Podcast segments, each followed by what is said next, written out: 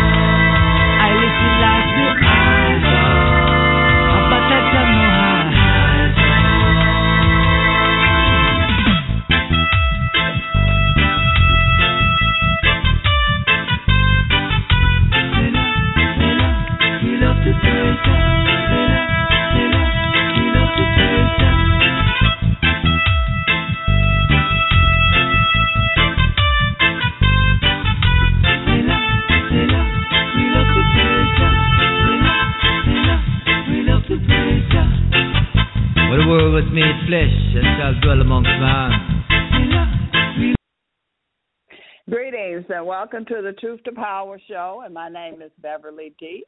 And uh, today is uh, Tuesday, and every Monday and Tuesday we have Robert X, and Robert X have his forums with us here, and we are so grateful for that. We ha- are learning a lot.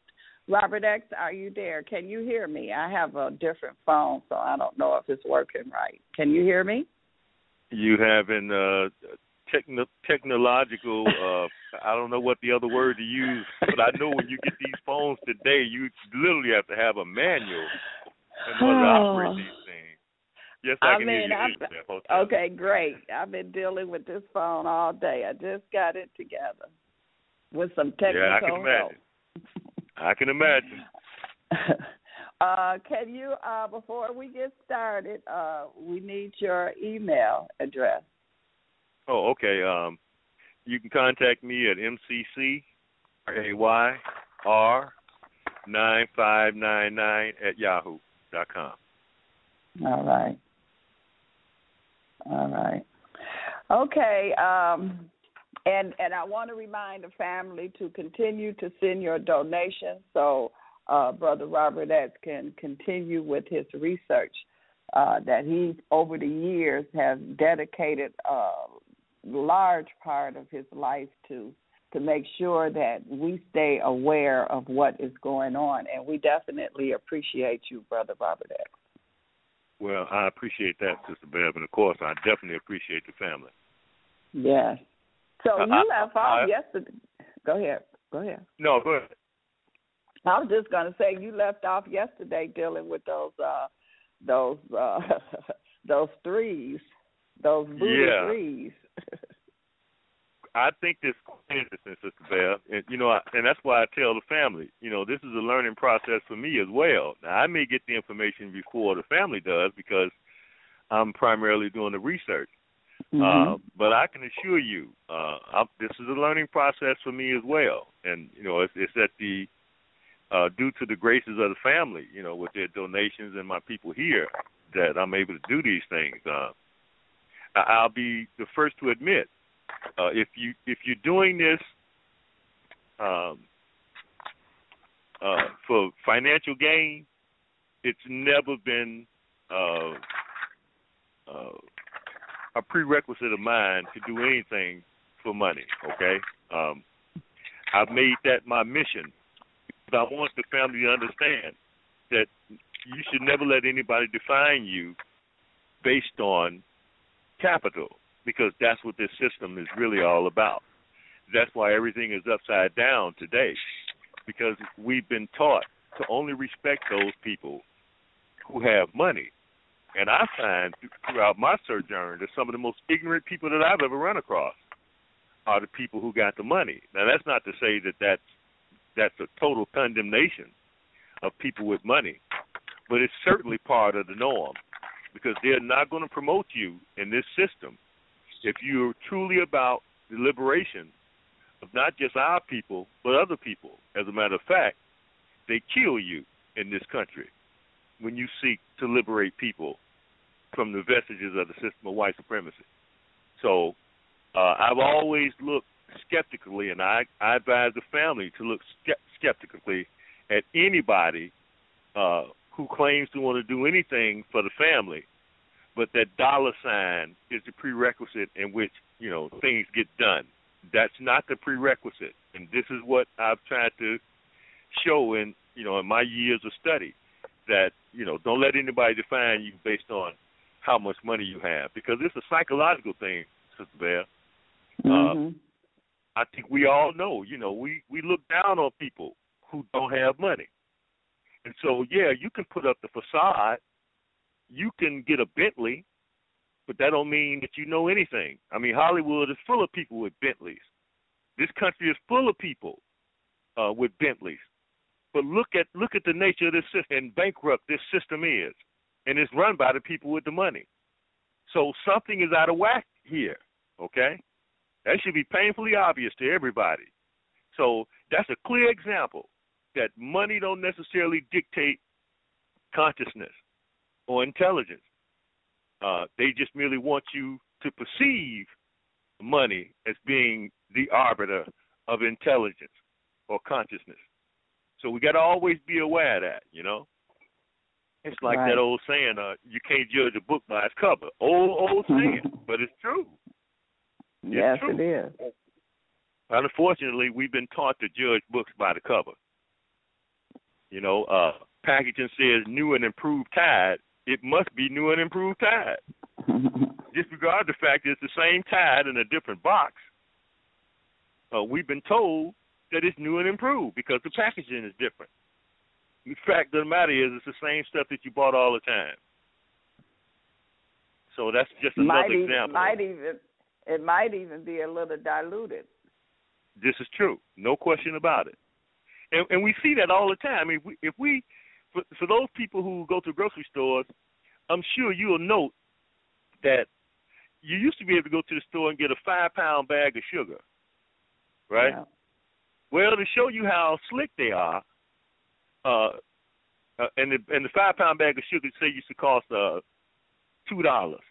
They did was they got slick. They changed the packaging.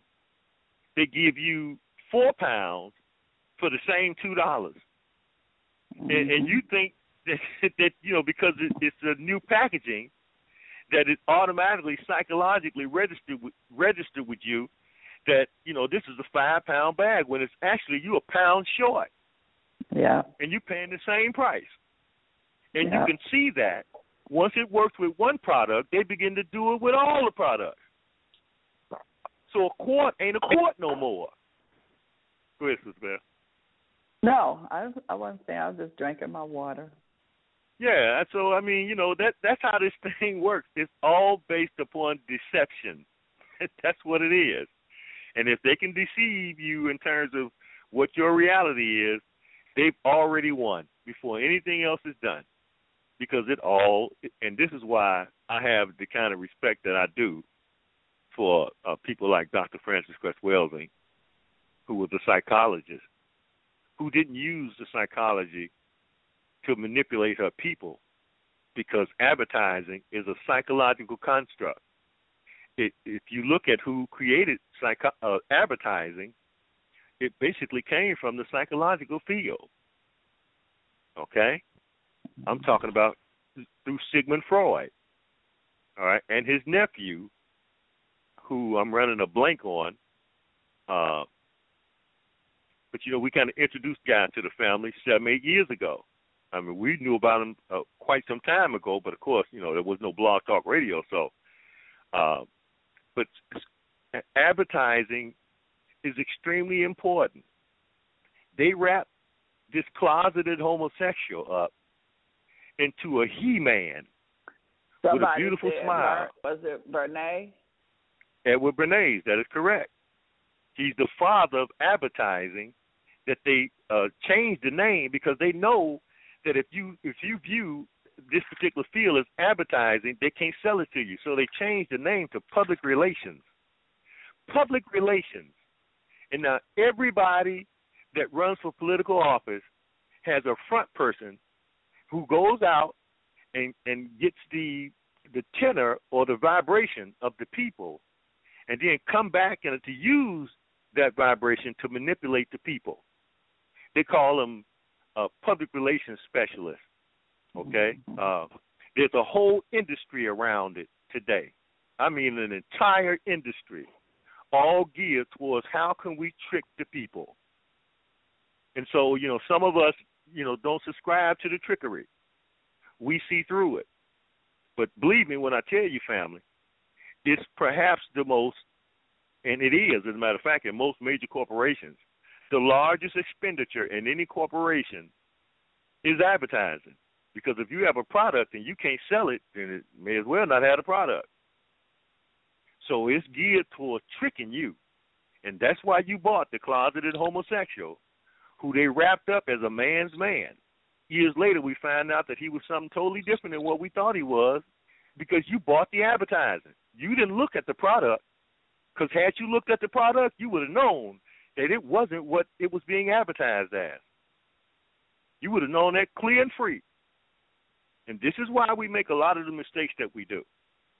Because we basically subscribe to, we buy the advertising. And and black people in this country, we are more susceptible to the advertising than any other group of people in this country. And that is why if you look at the music videos, everything that our culture is today basically is being propagated through the uh, television or entertainment industry. And people wonder why the young people act like they do. Well, look at what's being advertised to them. You don't blame them. We should blame ourselves for not making our people aware of how important this advertising thing really is. I know I didn't get it when I was coming up. Nobody told me that uh, advertising was psychological manipulation. You know, we never mm-hmm. looked at it like that. So that's that's how important that is. And again, religion is being brought to you in the same fashion. It's being advertised. And so we must be aware of just how dangerous this whole concept of advertising really is. And again, it can be used for good purposes. Unfortunately, the people that control it uh, basically have as their mantra deception. They have to deceive you because they don't have the numbers to control you any other way. So they have to deceive you. That's where we are today. I think the walls of deception are going to come tumbling down, Sister Bear, Yeah. Because as as I'm reading uh, in other areas right now as we speak, uh, there appears to be a dimensional collapse that's going on. Mm. Now, let me say that again. There appears to be a dimensional collapse as we speak because of changes that are occurring in the cosmos. And that dimensional collapse is allowing scientists and other people to recognize things such as the entities that I that I mentioned uh, uh, last week. Uh, these light beings that are now uh, uh, the scientists have become fully aware of. Okay, where you never would have seen these kind of things before. Nobody called these people crazy. No one. So they're saying they're entities that are all around us and in the ionosphere that are basically watching. So what they're telling us is there's another another level of intelligence. And if anybody in the family has seen the picture of these entities, you will note they are like light beings. They're light beings. They're angles of light. Now, I just find it just absolutely fascinating as to what what are they going to reveal next year, Sister Bell. What's next Who on knows? right. I mean, it's unbelievable when you sit back and think about this, and then people are taking it casually. Thirty years ago, people would have been up in arms about entities, uh, angles of light that are in fact monitoring what humanity is doing on the ground. That's unprecedented. But have have they been here all the time? They talked about Yes. the angels in the Bible, so they just not getting here. They've been here eons. That is correct. The only difference is now they have the technological acumen to do, okay, what they couldn't do unless you were spiritually inclined, unless you had reached a certain consciousness level where people have talked about these things who who are who have reached that consciousness level as you state for eons. But now they've got the technology to do it. You might say that it's a technological third eye that they've uh, created here. hmm And if you look at the instrumentation, the technology that they're using, it is it is in fact a replica of an eye. It's a replica, technological replica of an eye using a concave as opposed to a convex lens. Well, those are are signatures of the processes of the human eye. Or of the eye in general, which basically does nothing but manipulate light. So it's the same thing, only it's technological. And again, I just find it absolutely fascinating, and I can't wait. I don't know if I'm going to be here uh, next Monday and Tuesday, family, Okay. Uh, okay. because I need to do some in-depth research on this thing.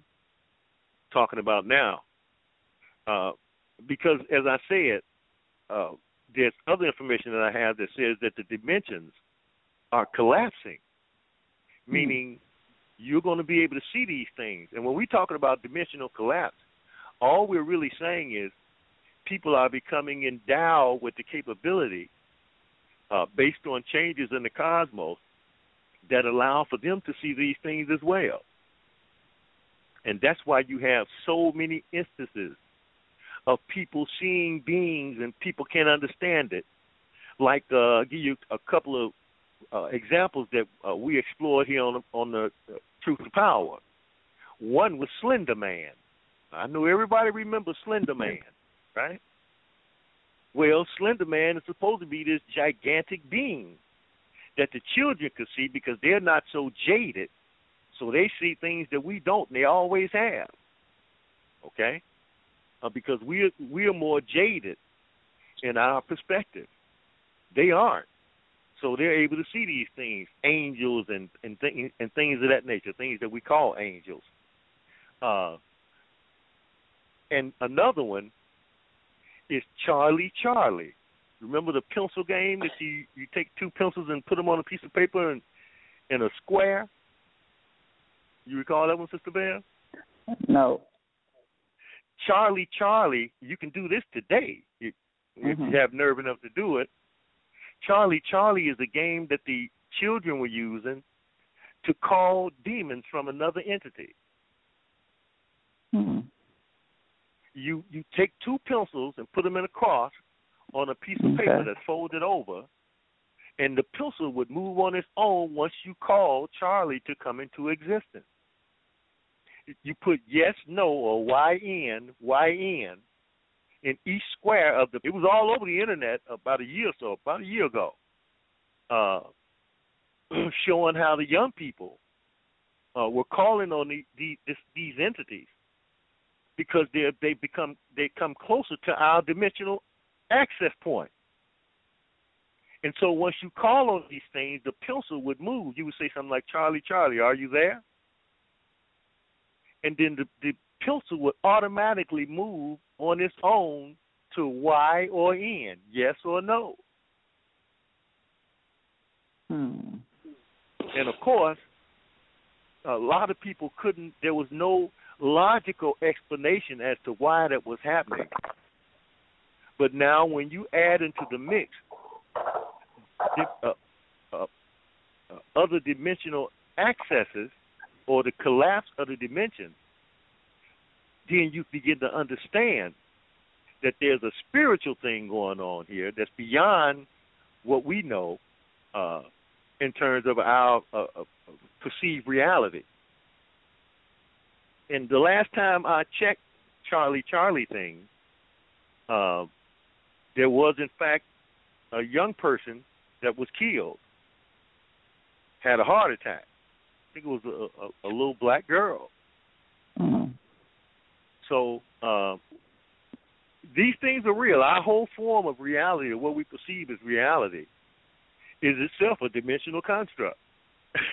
so once the dimensions begin to collapse, or things become multidimensional, or people become multidimensional, that whole thing goes out the window in terms of what we perceive as reality. Now I know we used to uh use a pendulum and do the same yes. thing that they do with Charlie. Charlie asked it yes or no questions and it would go one way or the other way. So I yes. guess they all work off the same energy. Yes. It's just now it's more of it. Mm-hmm. That's the difference. I mean, as, as we stated before, you can go back to eons with certain people who were using these energies. You know, you had to be uh, have a certain acumen in order to do it and a level of understanding. But now, because people are changing, because the dimensions are changing, uh, i.e., collapsing, uh, i.e., people becoming multidimensional, now everybody has access to these things.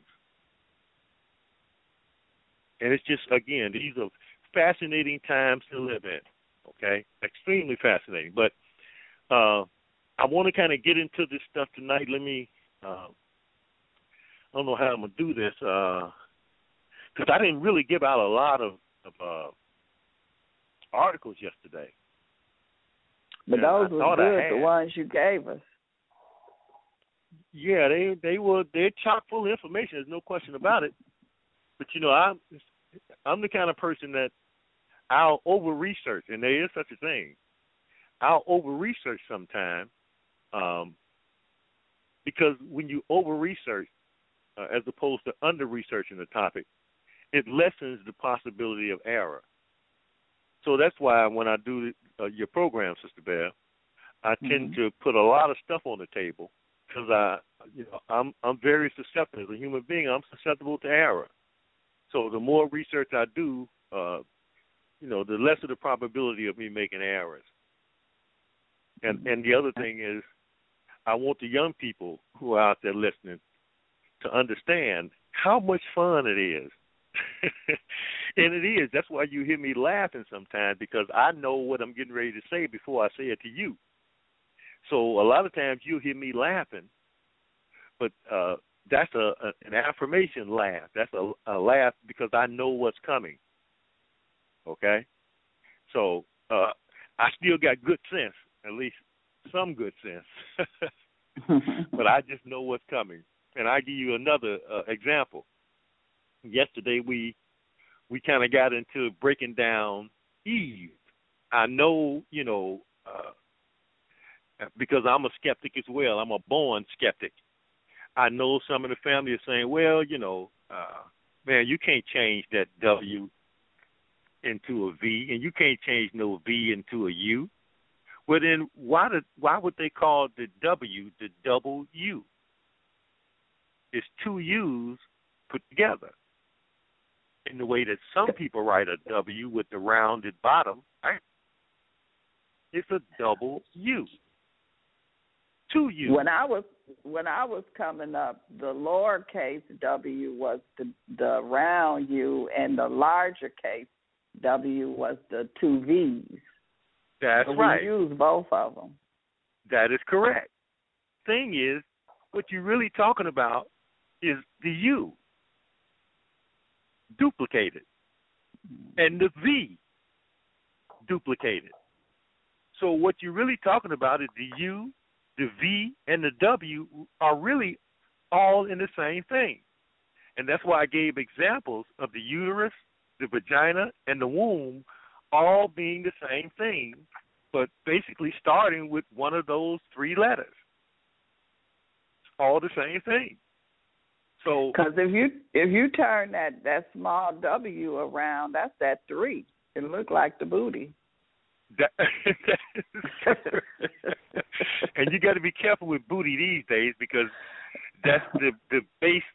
Uh, uh, how can I put this? Basis for cultural orientation in this particular generation.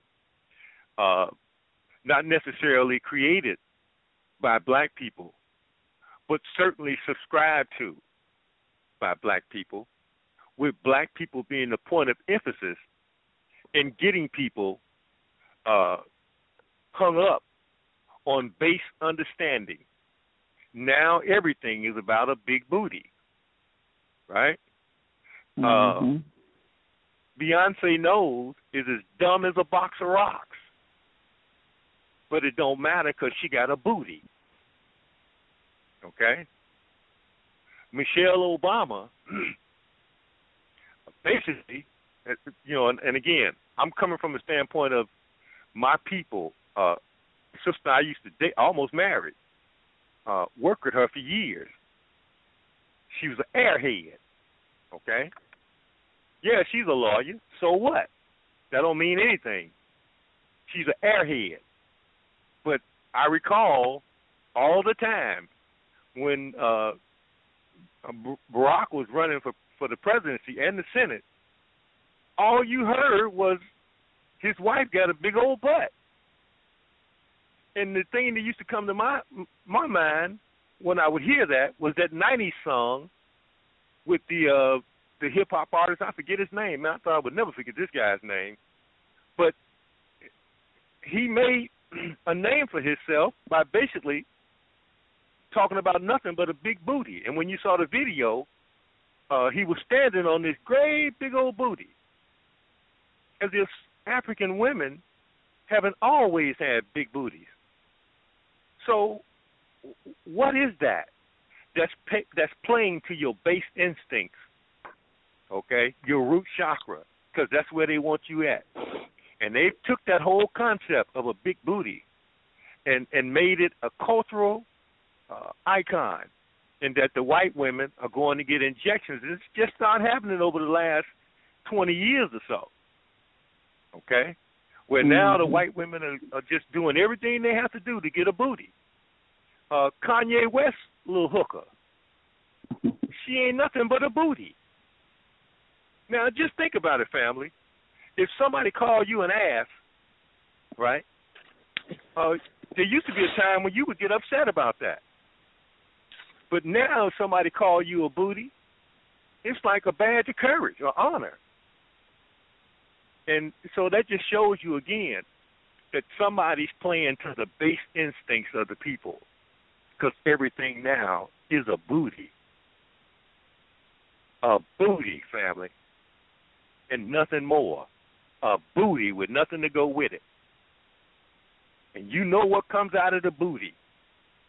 So I'm gonna leave it right there because again, uh, I know we got young people out there listening, but I don't want them to get caught up in this whole booty-oriented culture. Because if you ain't got nothing in your head, it don't matter what you got uh, uh, beneath your waist, because they're gonna treat you just like a booty.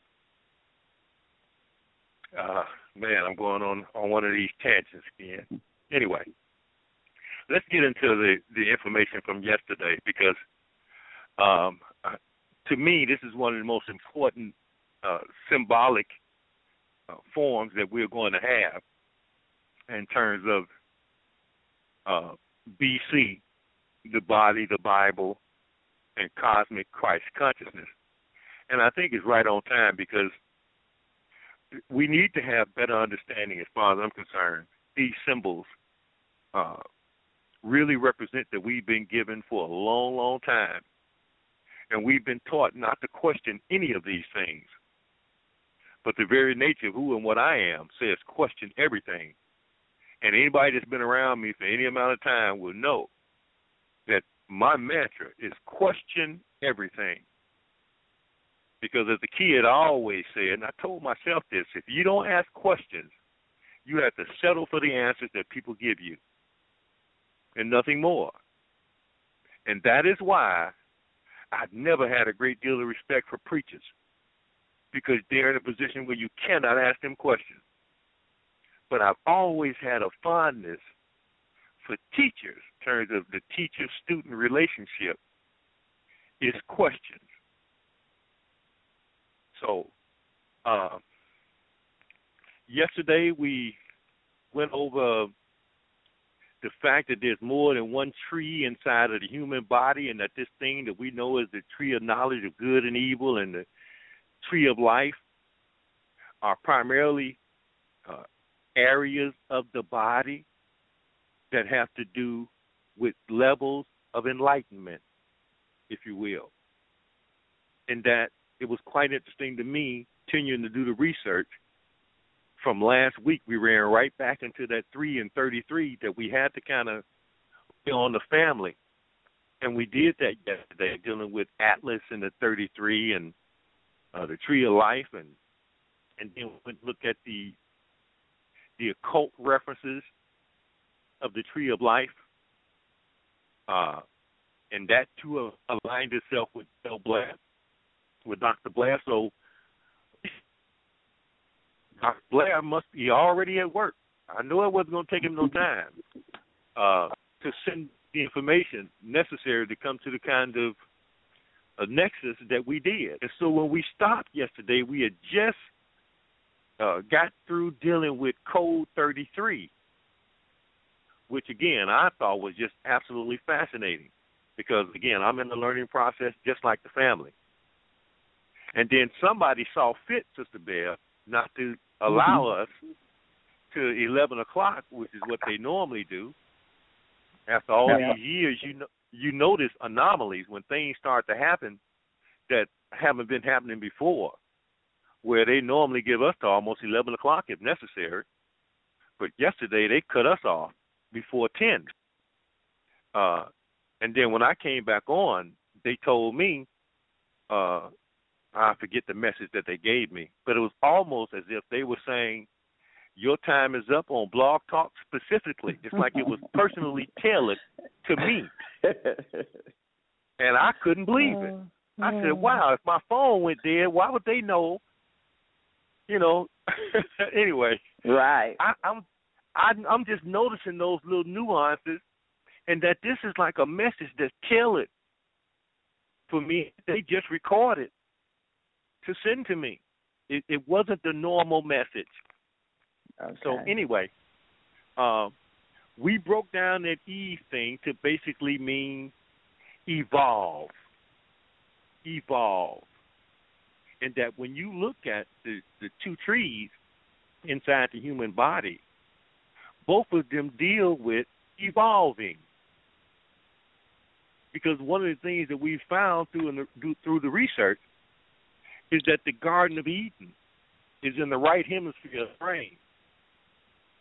We also found that Adam, A D A M, is really Adam, A T U M, in terms of ancient Kemetic science, which would subsequently become Adam, A T O M, at the scientific level, and that they are all one and the same, and that the only way you could really get to the Garden of Eden is through this process that we know as meditation. And that therefore meditation will equal the Garden of Eden, it will equal the tree of life, it will equal the crucifixion and resurrection, it will equal the red uh, crossing of the Red Sea, and a host of other phenomena symbolic of processes that go on inside the human brain and not outside. We further found out in the research that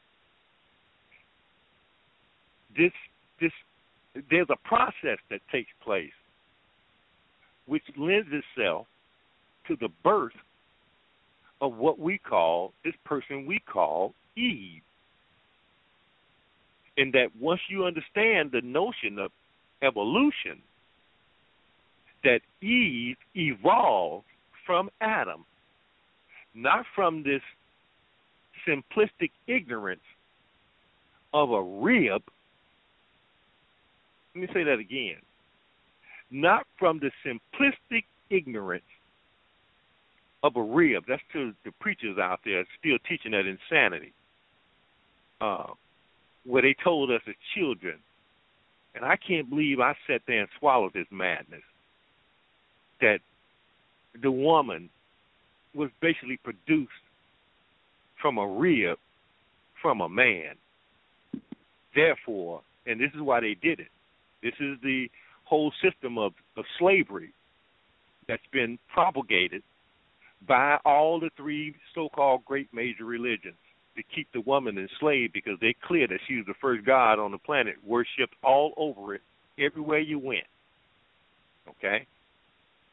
Uh, that that process is basically uh, an atomic process where you have an electron, which is a part of the atom, which consists of that three again protons, neutrons, and electrons. But when you remove one electron uh, from one atom to another one, then the prior atom is called a positive ion. It's a positive ion and the atom that it was moved to is now a negative ion. Because when these atoms interchange, it changes the property, it changes the value of the atoms.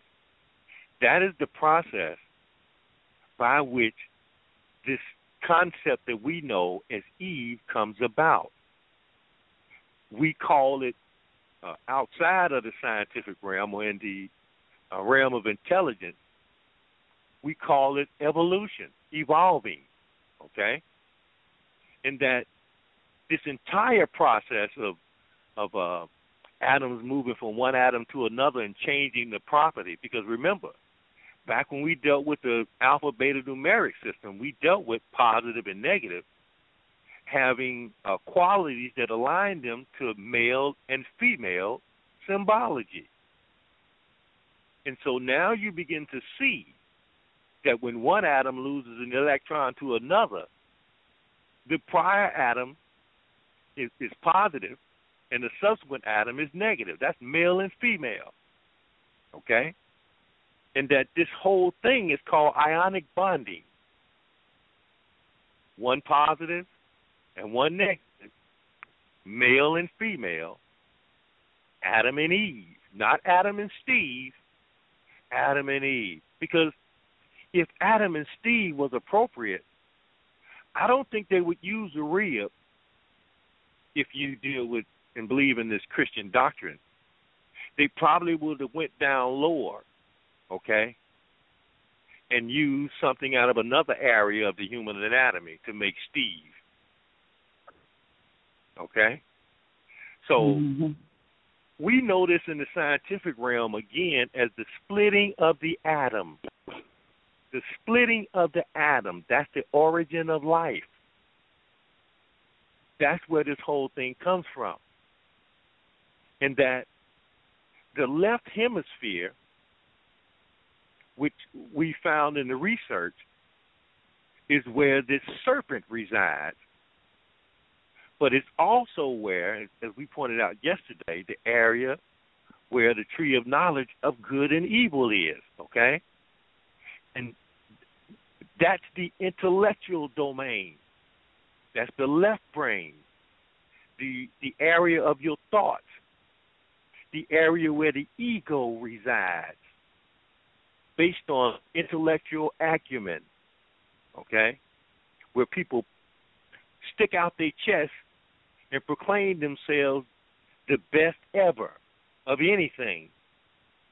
And this so-called best ever it's always been relative. It depends on what era you come from. There's no best ever nothing, period.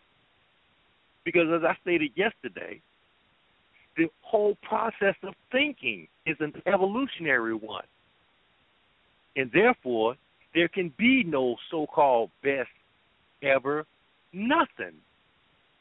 In no matter what area you're talking about.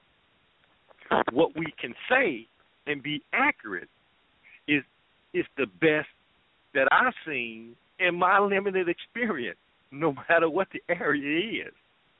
You see, because the minute you begin to uh, uh, elevate one and decelerate the other, uh, then what you're doing is engaging in that whole process of ego-driven analysis.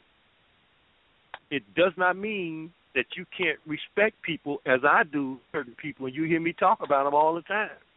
But you also always hear me say it's the best I ever saw. And that's true. But you ain't never gonna hear me say best ever nothing, because my my time on this planet is extremely limited, and my view of things, no matter how much I know, is extremely limited. And that is why you can never get caught up in the intelligence of people at the expense of the, the spiritual acumen of people, which is far more important. Far more important than how intelligent you are. Because I'm going to use a curse word here, family. Because it's the intelligent people that's got this planet fucked up. Ain't no dumb people, ain't no so called stupid people running nothing. It's the so called intelligent people that's supposed to know more than everybody else. Look at the situation on the planet. And you tell me who's responsible. Certainly ain't that brother out there on the corner selling crack. Okay? And here's the important thing in understanding what I'm saying here, in that the tree of knowledge of good and evil is a left brain construct where your thoughts and your intellect reside. you can't be in the Garden of Eden and eat from the knowledge of good and evil because you have to uh, separate from those thoughts, from that intellectual acumen, and you can only do that through meditation. You have to be able to move from left brain to right brain, where the tree of life resides, in the right hemisphere of the brain. Because that's the area of wisdom and understanding, as opposed to intellectual acumen. And the wisest people, and I know if we go back and see, we black people, we have a, unique perspective on things because we knew people who never set foot in nobody's educational setting. But yet these people possessed the kind of wisdom that you couldn't buy in any college and university anywhere. They were wise in terms of their understanding that had nothing to do with intellectualism. Okay? And so we've seen that with the mechanics in the alley that knew how to take a motor apart and put it together, and they never set foot in nobody's uh, university. We knew that in the guy, you know, the, the we call him crackheads that could, uh, when he ain't full of it, mm-hmm. he could uh, he could come in your house and do every area of plumbing that you knew, but he couldn't write his name. Well, how did he know all that stuff?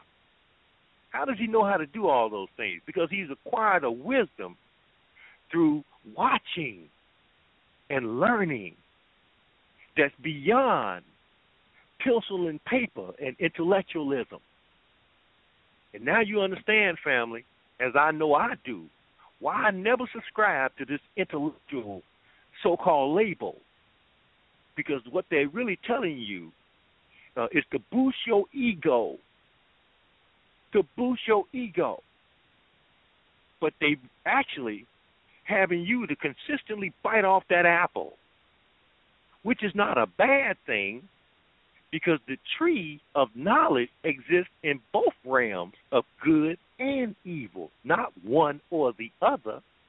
It's about understanding, like having a religion and fearing the devil. Well, if your religion has taught you demonic acumen, you shouldn't fear it. You should understand it so you can deal with it if it should rear its ugly head. And not sit in and bathe in a, a, a level of fear where you just basically paralyzed from doing anything. You can't think on your own unless the preacher comes and give you a sermon. That's the whole concept of teaching one how to fish so that they can survive on their own as opposed to being reliant on you to give them fish. That's what that's about. And it becomes paramount and extremely enlightening and understanding that the right hemisphere is where the 90% of our brain is not being used. Now I know, I know everybody remember that movie Lucy right? Where the house Negro in the movie is giving a lecture and he's pointing out that we only use 10% of our brain. Right? Mm-hmm. And what he's basically saying, he's talking to uh, the intellectuals in the audience because he's a professor, a scientist. Matter of fact, he's the preeminent scientist. But he's basically saying that uh, the left hemisphere separate from the 90% is where we use the 10% of our brain. And that Lucy has this substance implanted in her that's really a real substance that we dealt with uh, on your program, Sister Bev, you probably recall, that that's a real substance responsible for the growth of the bones in the fetus. Okay? But they took it from the growth of the bones to the growth of the processes of the brain, allowing you to allowing Lucy to eventually use 100% of her thinking capacity, where she subsequently becomes a supercomputer, a quantum computer, and that's really uh, that's telling in itself because people should question, well, what is the ultimate aim of the computer system? Does it are the computer systems a mean? Are they an electronic device to eventually supplant the human brain? Are we being programmed with the computers? Is Facebook real? Is Twitter real? Is it thinking for us? Or are we thinking ourselves? That's a deep question when you consider that most of us who are doing anything of note today are using our computers a great deal of the time without thinking, and that's the key. We use it without thinking. Because I can assure you It is more than what you think it is. And I'm gonna I'm gonna tie it up with this. There's a reason that you only use ten percent of your brain. All right? And remember that ten percent is in the left hemisphere, right? As opposed to the ninety percent in the right hemisphere. So let's go to church. And let me show you how you're being manipulated if you want to move from the left to the right hemisphere, that right hemisphere has to acquire that 10% in the left hemisphere. Told that you have to give 10% of your earnings, and you call it a tithe. Right? Well, that tithe has nothing to do with you going into your pocket, giving that church anything. It has everything to do with the 90% spiritual realm of the brain being willingly, uh, the 10% of the intellectual given of itself willingly to the 90% to become spiritually oriented people. That's what tithing really is. Has nothing to do with church. Nothing.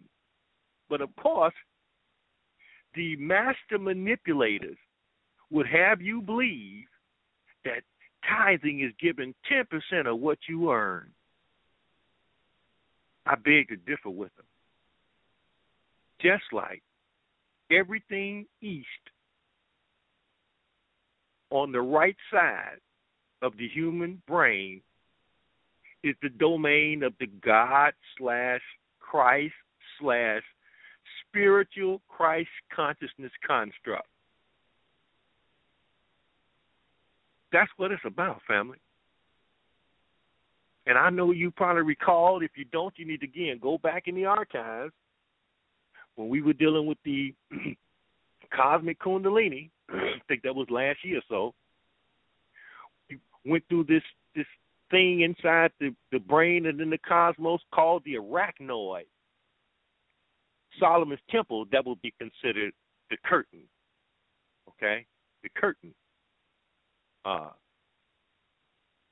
but when we dealt with the arachnoid, we dealt with uh, areas of the brain, two specific areas of the brain, one called the pia mater and the other one called the, the, the dura mater.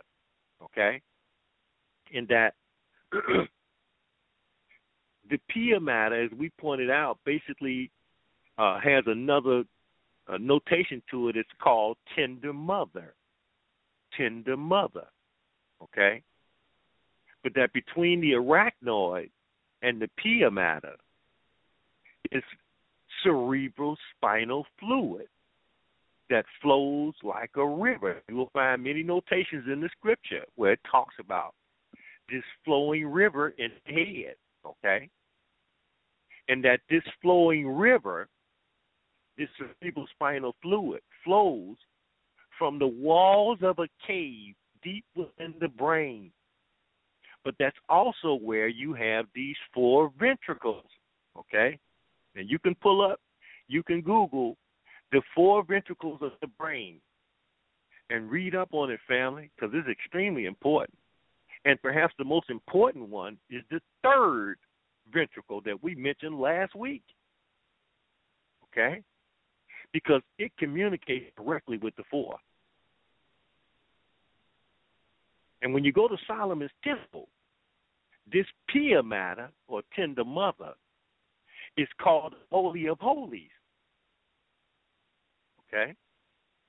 That's the Garden of Eden. Look at where it's located. You'll find it in the head. Deals with tenderness. Tender mother. And that is why consciousness, the raising of consciousness, is a feminine construct. Not male. It's a feminine construct because that's where the 90% is. Notice, as I said yesterday, the sun rises in the east. That's mimicking the eastern area where the sun S O N in your head rises. You call him Christ. Has nothing to do with a person. Has everything to do with the symbology of processes that go on in your head. This is Christ consciousness. There is no person. Person don't come out of you. It ain't coming to you. We always say it ain't the building that's the church, it's the people.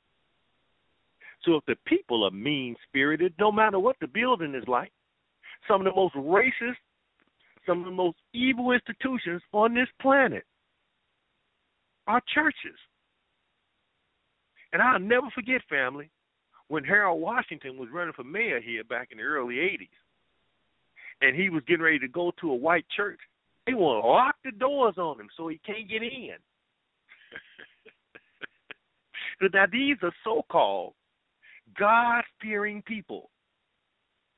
And I don't have to tell nobody about the history of this Catholic Church.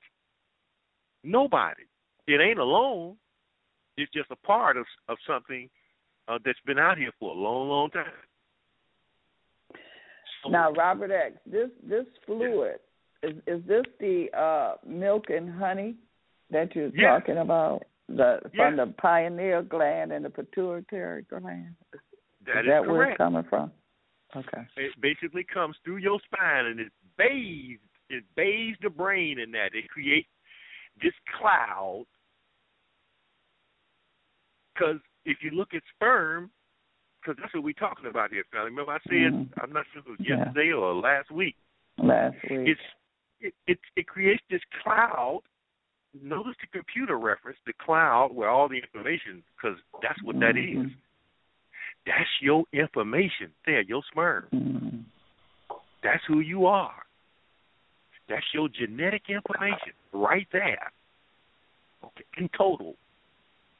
But notice how it's cloudy, milky. Okay? That is the land of milk and honey. To some, particularly the LGBT, is sweet. Okay?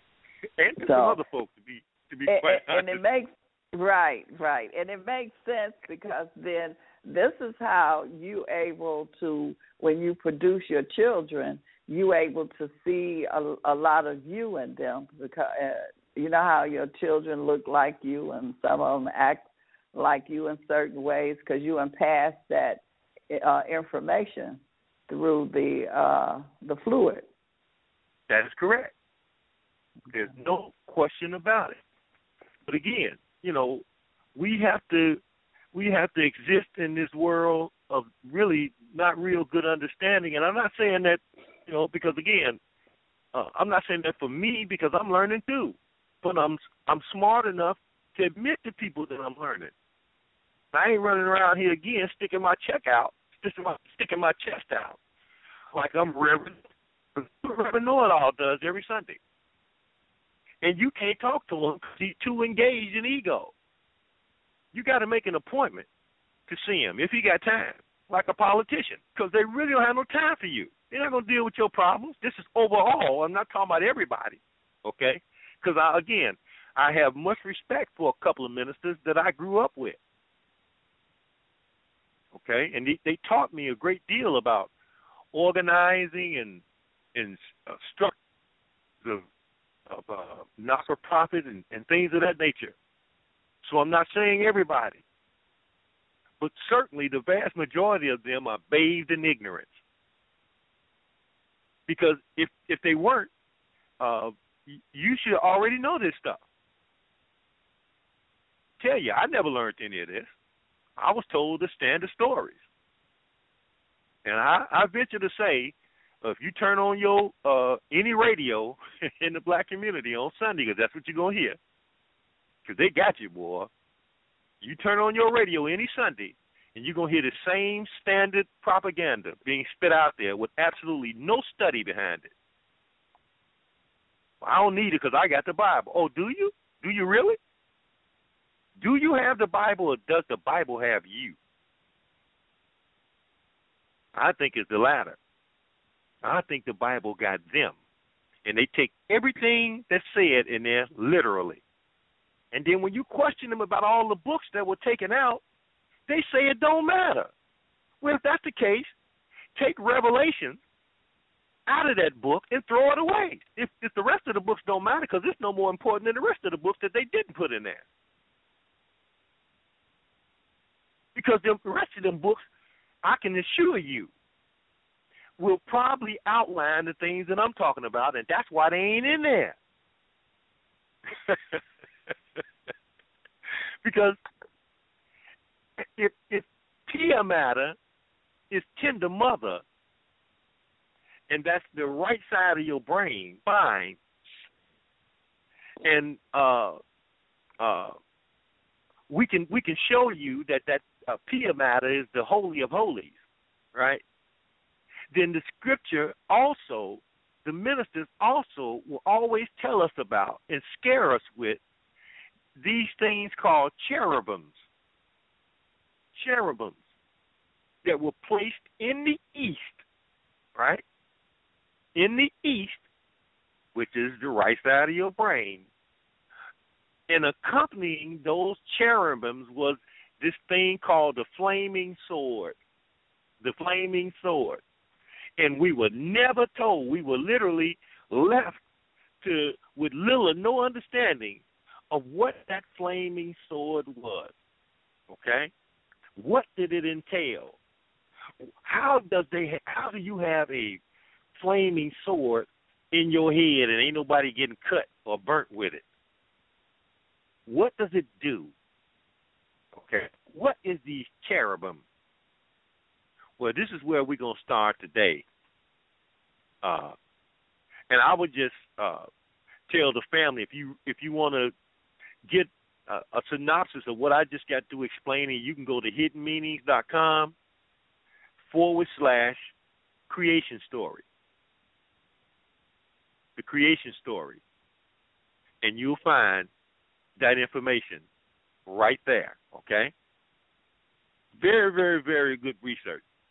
Real good research. That ain't the only place you'll find it because now there are other uh, websites coming online, uh, and we will assist you with them where uh, you'll find uh, some, these same stories being dissected uh, somewhat differently, uh, depending on what website you go to.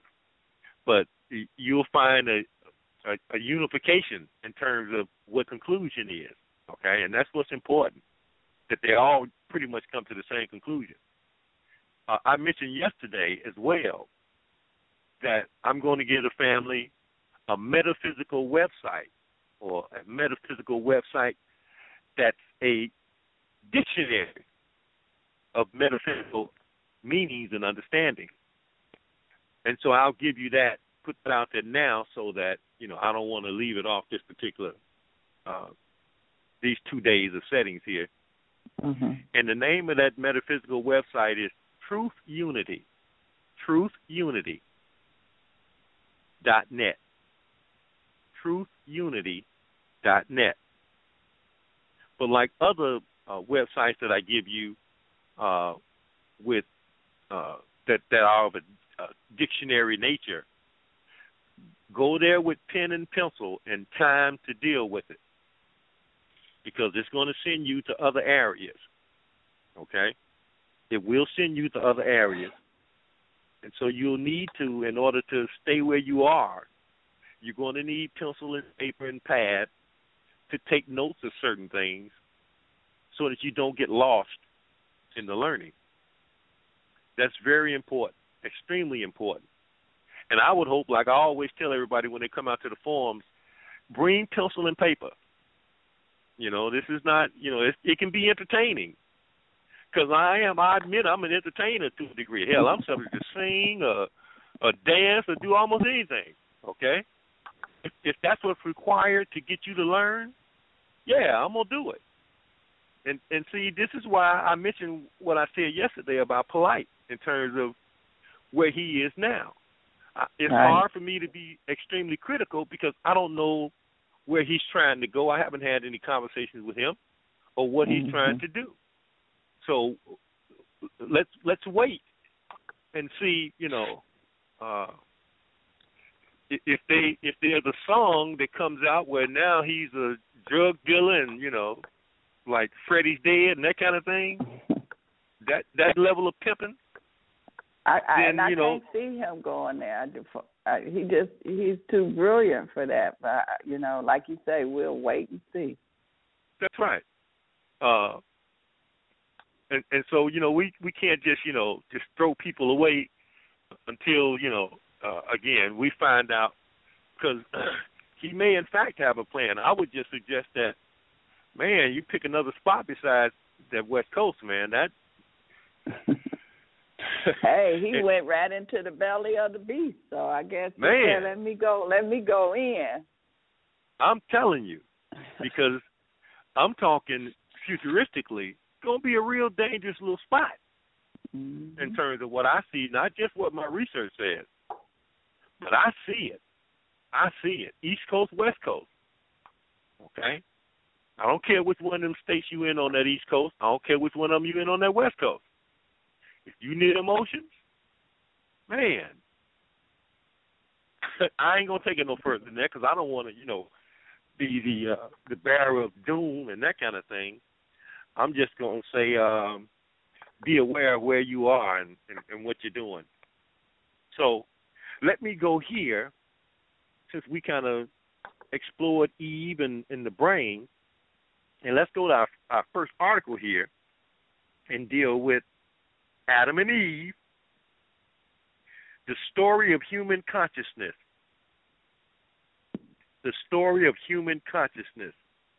And you'll find that at the Spirit of the Scripture because I want to try to get some.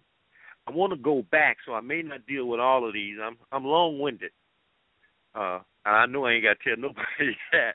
But I wanna kinda- right. I want to kind of explore these two cherubim, the serpent, and Adam and Eve.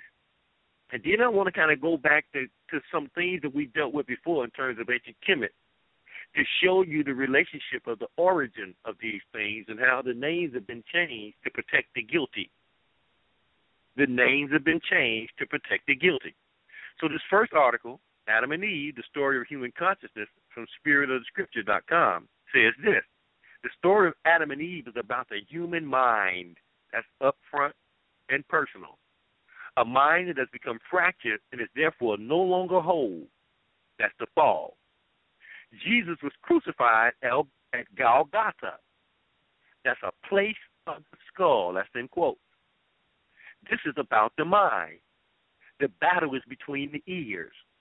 Liberation and salvation come when we crucify the ego and heal the mind. God placed Adam in the in the garden. And I got to say this, man, before I go any further.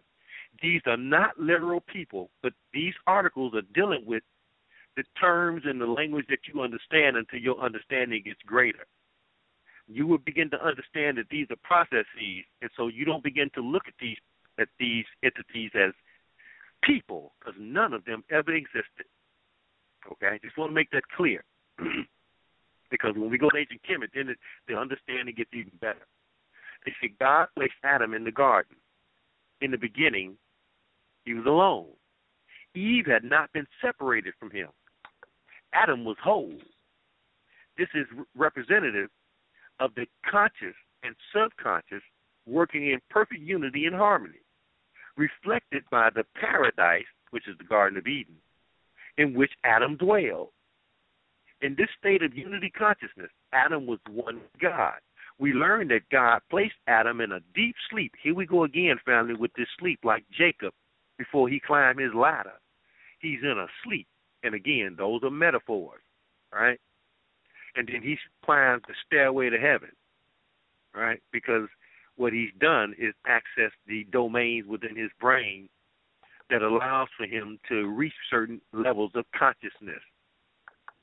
And then he wakes up when he is he goes back into his body because he's had an out, out of body experience, and it scares literally hell out of him. Okay, so they say we learned that God placed Adam in a deep sleep, realm of forgetfulness and consciousness fracture, and Eve was created.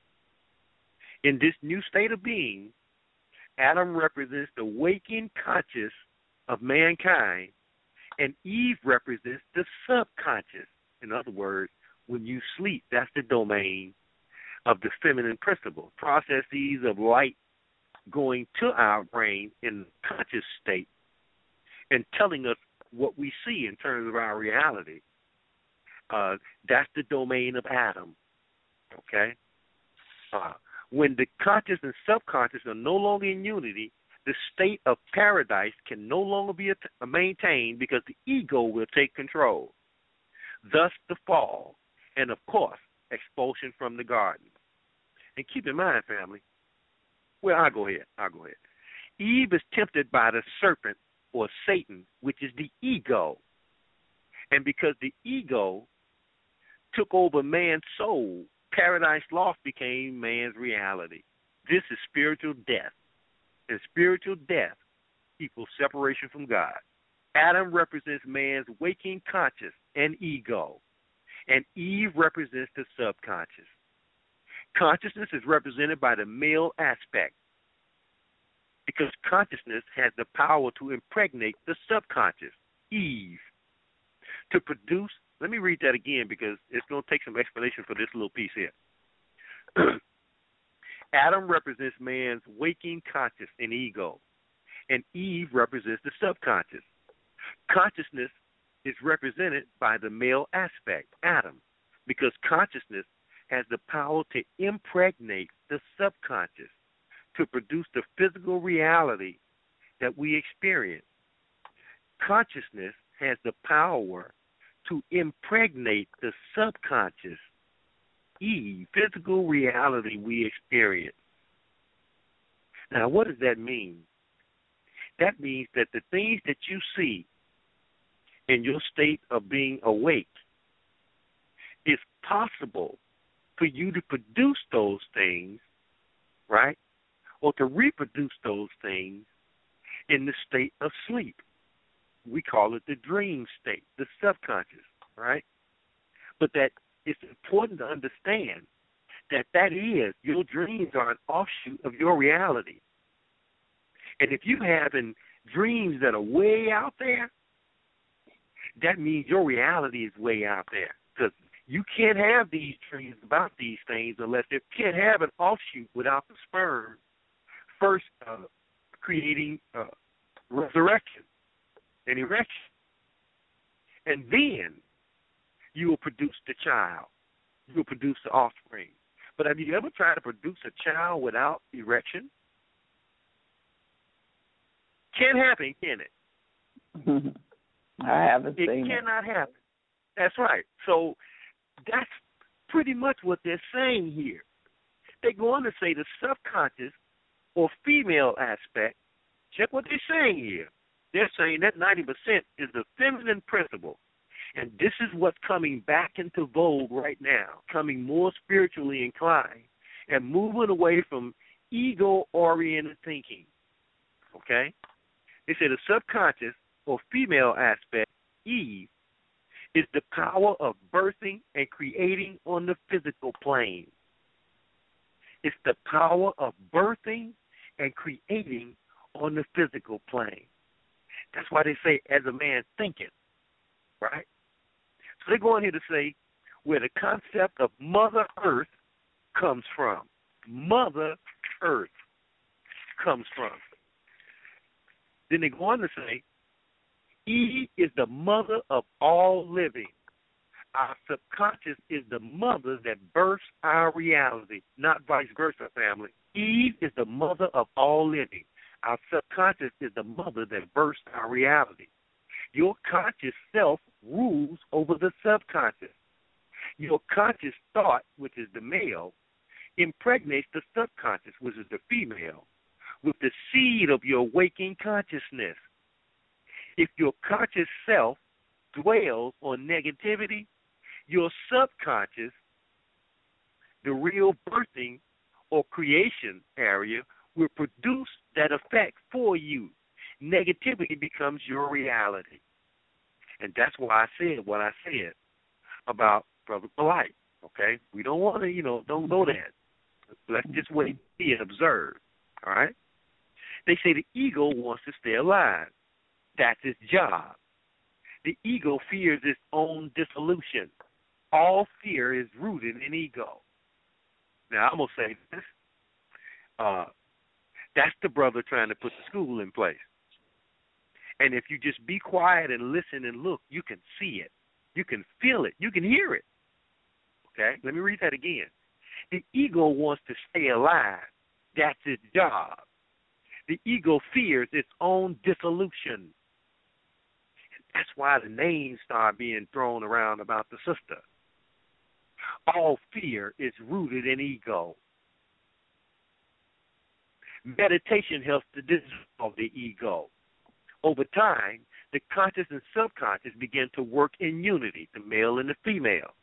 This is what Christ consciousness is. Some call it the super consciousness. Man was never meant to rule over or to dominate the woman. That's pure ego. Man was never meant to rule over or to dominate the woman. That's pure ego. Man was never meant to rule over or to dominate a woman. That's pure ego. Did I say that three times? Yes, you did. Okay. Just want to be sure.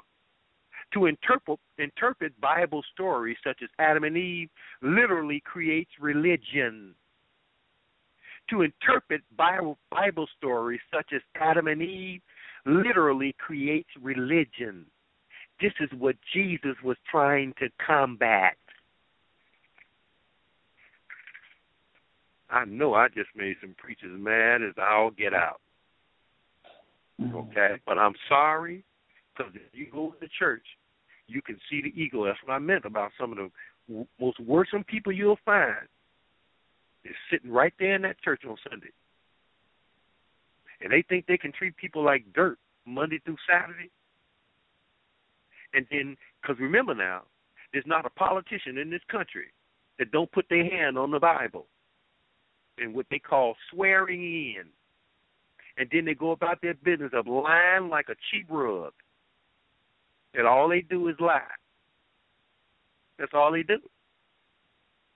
And these are the same people that's bathed in ego, drones out there hollering and screaming over some personality who had to lie and tell you anything that you wanted to hear to get where they are. This is overwhelming the num the politicians, the political positions that politicians take. And again, there are always exceptions, but damn if that ain't the rule. And all you have to do, if you choose to, is this is that season. Okay? Where all of this stuff is manifesting itself again. And you can see the mindless drones out there with signs and all of this stuff. Many of them paid off, you know, to do that kind of stuff because it's all phony. But again, what that says is people have to manipulate your thinking using psychology in, in terms like focus groups. Focus groups can know how to manipulate you.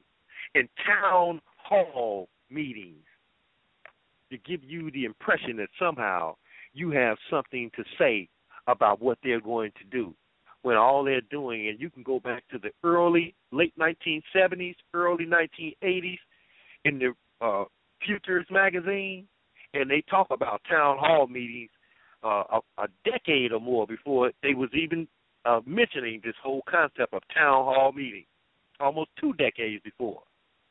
That didn't start until Bill Clinton. Okay? You never heard of those so-called town hall meetings. And now, if you go into the town hall meeting and you ask the politician anything that's unacceptable to them, you get arrested. You've seen it over and over. If you ask Kerry about him being a member of Skull and Bones in a public setting, they arrest you and don't tase me, bro. Don't tase me, bro. What did I do? I didn't do anything. I just asked a question. How dare you ask these politicians questions that are relevant? Because the programming says you are to worship them and nothing more. Uh oh, I'm moving out outside of my realm again. I, it's just hard for me to not relate instances where you can literally see this stuff going on here, where you can see the manipulation going on, just like Eve and the serpent which is the next article, right? From Spirit of the Scripture, Eve and the serpent. Here's what they say. One of the keys to understanding mystical writings is the emphasis placed on sex. Here we go, Sister Bev. Thing in creation is seen as a result of a sexual act. Spirit procreates by materiality.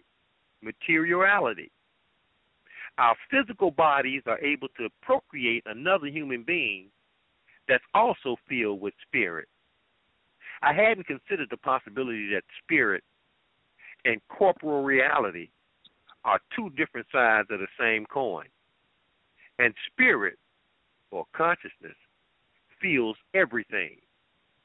Genesis has always taught that the development of consciousness is only possible through the corporal, and therefore the expulsion from paradise was a blessing.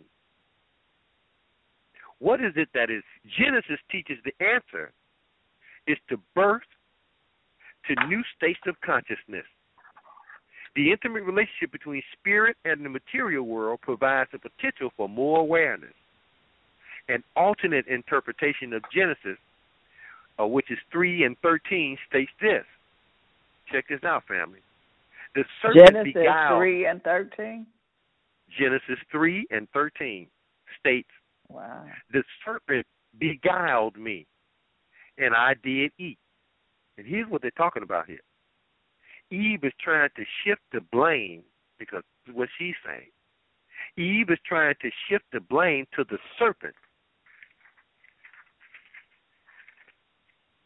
for her disobedience. And this is why you have to this is where your metaphysical dictionary comes in, helps you understand what they mean here in terms of beguiled. Because here they say beguiled means to seduce.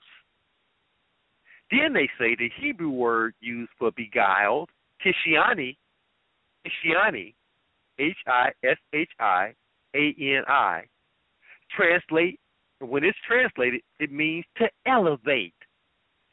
To elevate. Now notice when we broke down the word Eve, we said evolve. Same as elevate or synonymous with to elevate. Okay? They say the serpent brought Eve to a higher state because we're talking about consciousness. The dealings between Eve and the serpent symbolize the elevation of consciousness because there's now a potential for more awareness. And that is why eating from the tree of knowledge has two areas combined good and evil. And it's important to understand them both. Okay? They say all these characters are symbols for what happened to consciousness as it went from a state of oneness with God to a state of fragmentation in materiality. Materiality. Okay? Fragmentation enables duality by definition, which enables experiences that have impacts on the way individual consciousness learns to express itself.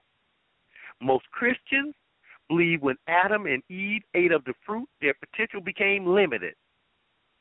But every other mystic, historically, believed that that's bogus. Man didn't really fall. The door was thrown open, being raised. And that is why in ancient Kemet, the process of learning is called raising. Raising. And that is why uh, early on, when you had children, you taught them certain things, and that process of teaching them was called raising them. That's where that comes from, family. Okay? They say perhaps we should pay more attention to the term Christ consciousness as the ancient mystics understood it. They're talking about an ancient Kemet. In Genesis 3 and 22, it states this And the Lord said, and the Lord God said, Behold, the man has become as one of us. Let me read that again.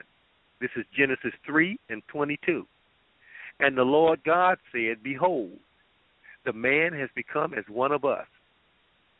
Eating that which was forbidden makes us as God.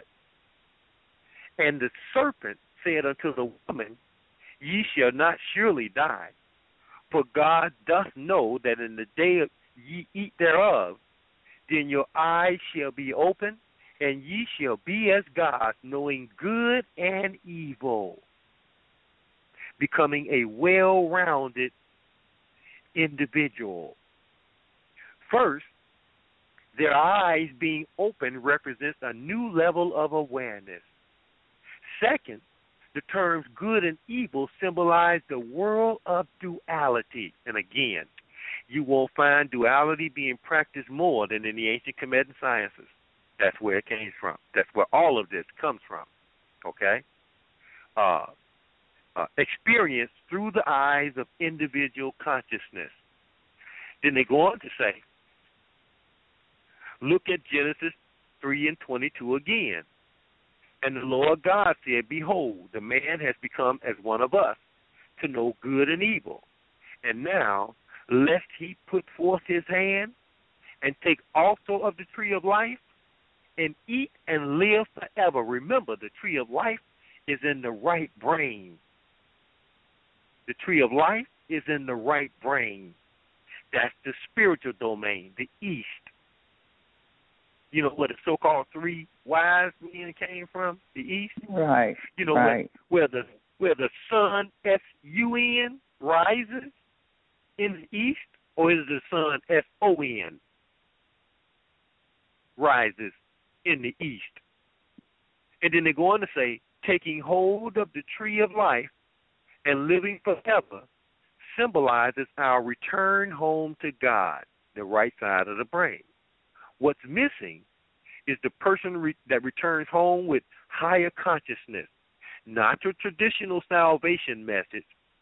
This highest, higher consciousness is the result of the individual ego being assaulted by its own delusions until we get enough experience to bring about an epiphany so grand that the ego, check what they say here, family, the ego is crucified and resurrected as something wholly new enlightenment. Yes, family, we ain't got there yet, but what you just got is a preview of what the crucifixion is really all about. To do with somebody being hung on no cross, okay, being dead for three days, and then resurrected after those three days. Those are cosmic occurrences, okay, at certain points in the year, okay, that when we get to the uh, uh, uh, back to this cosmic realm in the zodiac, you will see it because we're going to deal with that. You know, it's all a part, part and parcel of the same thing. Okay, it's just that the story is described differently based on what area of study that you're in. So we're going to show you that we're going to put it all together so that you can see it for yourself. That it's talking about the same stuff. Okay, even in the zodiac, that of course is outlawed, outlawed once the system of white supremacy is put in place. It's outlawed. But guess what? Them people that study Old Testament, they still in it. They still in it, family. It's New Testament that term it demonology. But the people that's got the Old Testament, it's in it through the use of Kabbalah and mysticism, they still in the zodiac. They ain't never left. They ain't never left. It's just you who in New Testament have now deemed that unnecessary when you can't show me not a one. Anyway, so any spiritual abortionist who are not adept at the zodiac, I don't know how to possibly understand a lot of this stuff because it keeps coming up over and over and over and over. I'm not putting it there. Again, the people that you say are the chosen people. That's what they're studying. If I'm lying, I'm flying. All the Hebrew, all the Hebrews in the chat room say, "Yo."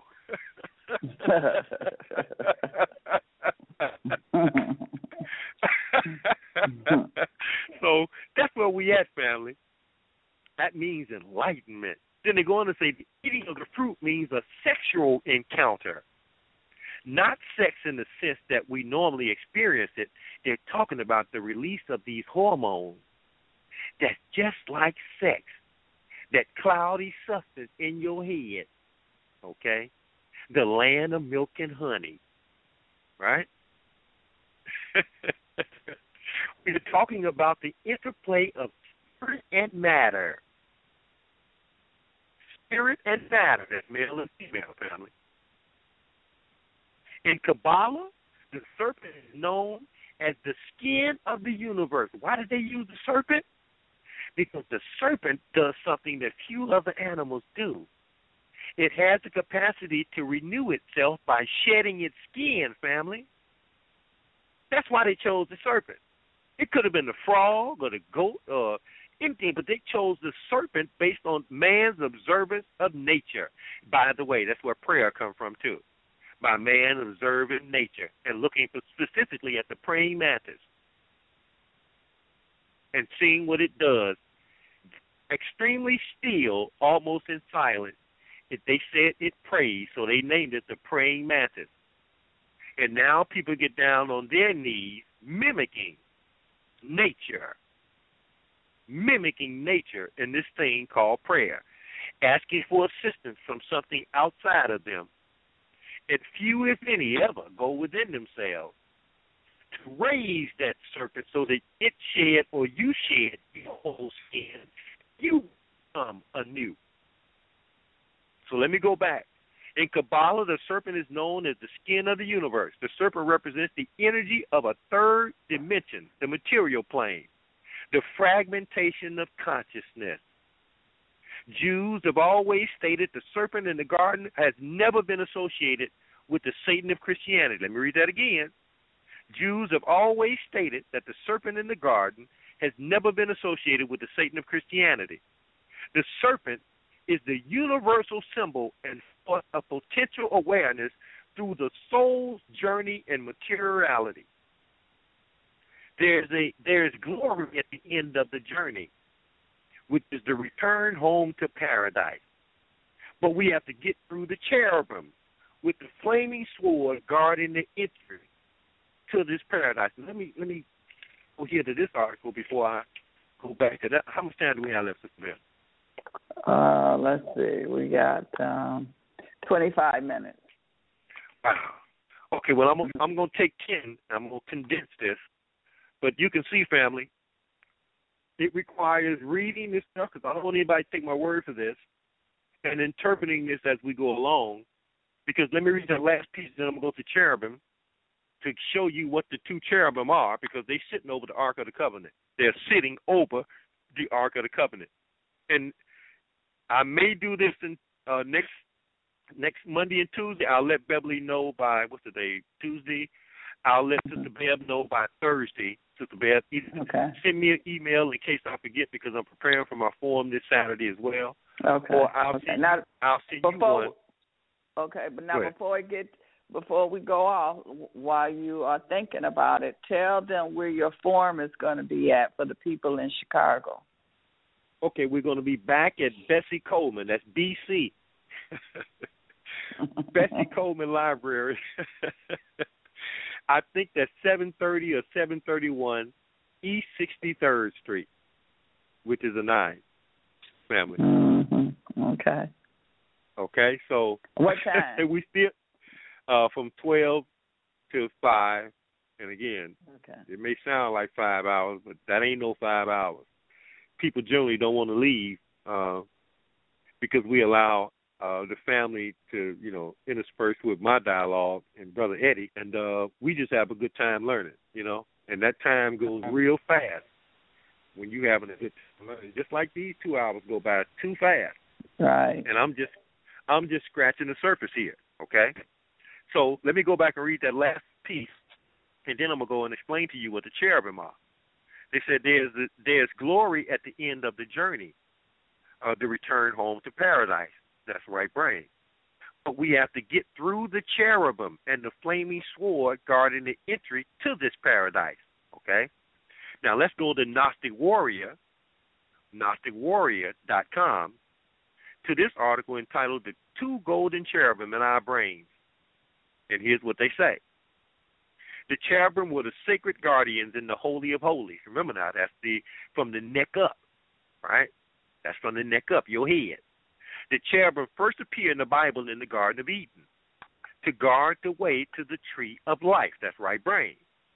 The cherubim are mentioned throughout the Old Testament and in the New Testament to the mercy seat of the Ark of the Covenant. The mercy seat is the brain turned upside down, family, where you have the four animals. We'll get to that later on discussions. I'm going to have to send Beverly uh, uh, a video so that she can uh, check this video out that deals with uh, the lamb because you know you, you we've been told that the lamb is another name uh, for so-called Jesus, okay, or God.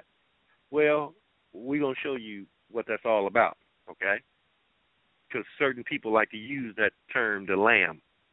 It's not what it not what it means. Anyway, we'll we'll I'm gonna send that this to Sister Bev in advance to us dealing with that. So don't worry about that right now. But because in Genesis, yeah, in Genesis three and twenty four, the cherubim are placed by God after the expulsion of Adam from the Garden of Eden at the thereof, together with the flaming sword. So he's these two cherubim are guarding the right brain access so that only certain people can get in there. Okay? At the east thereof, together with the flaming sword, to keep the way of the tree of life, to guard the entrance to paradise.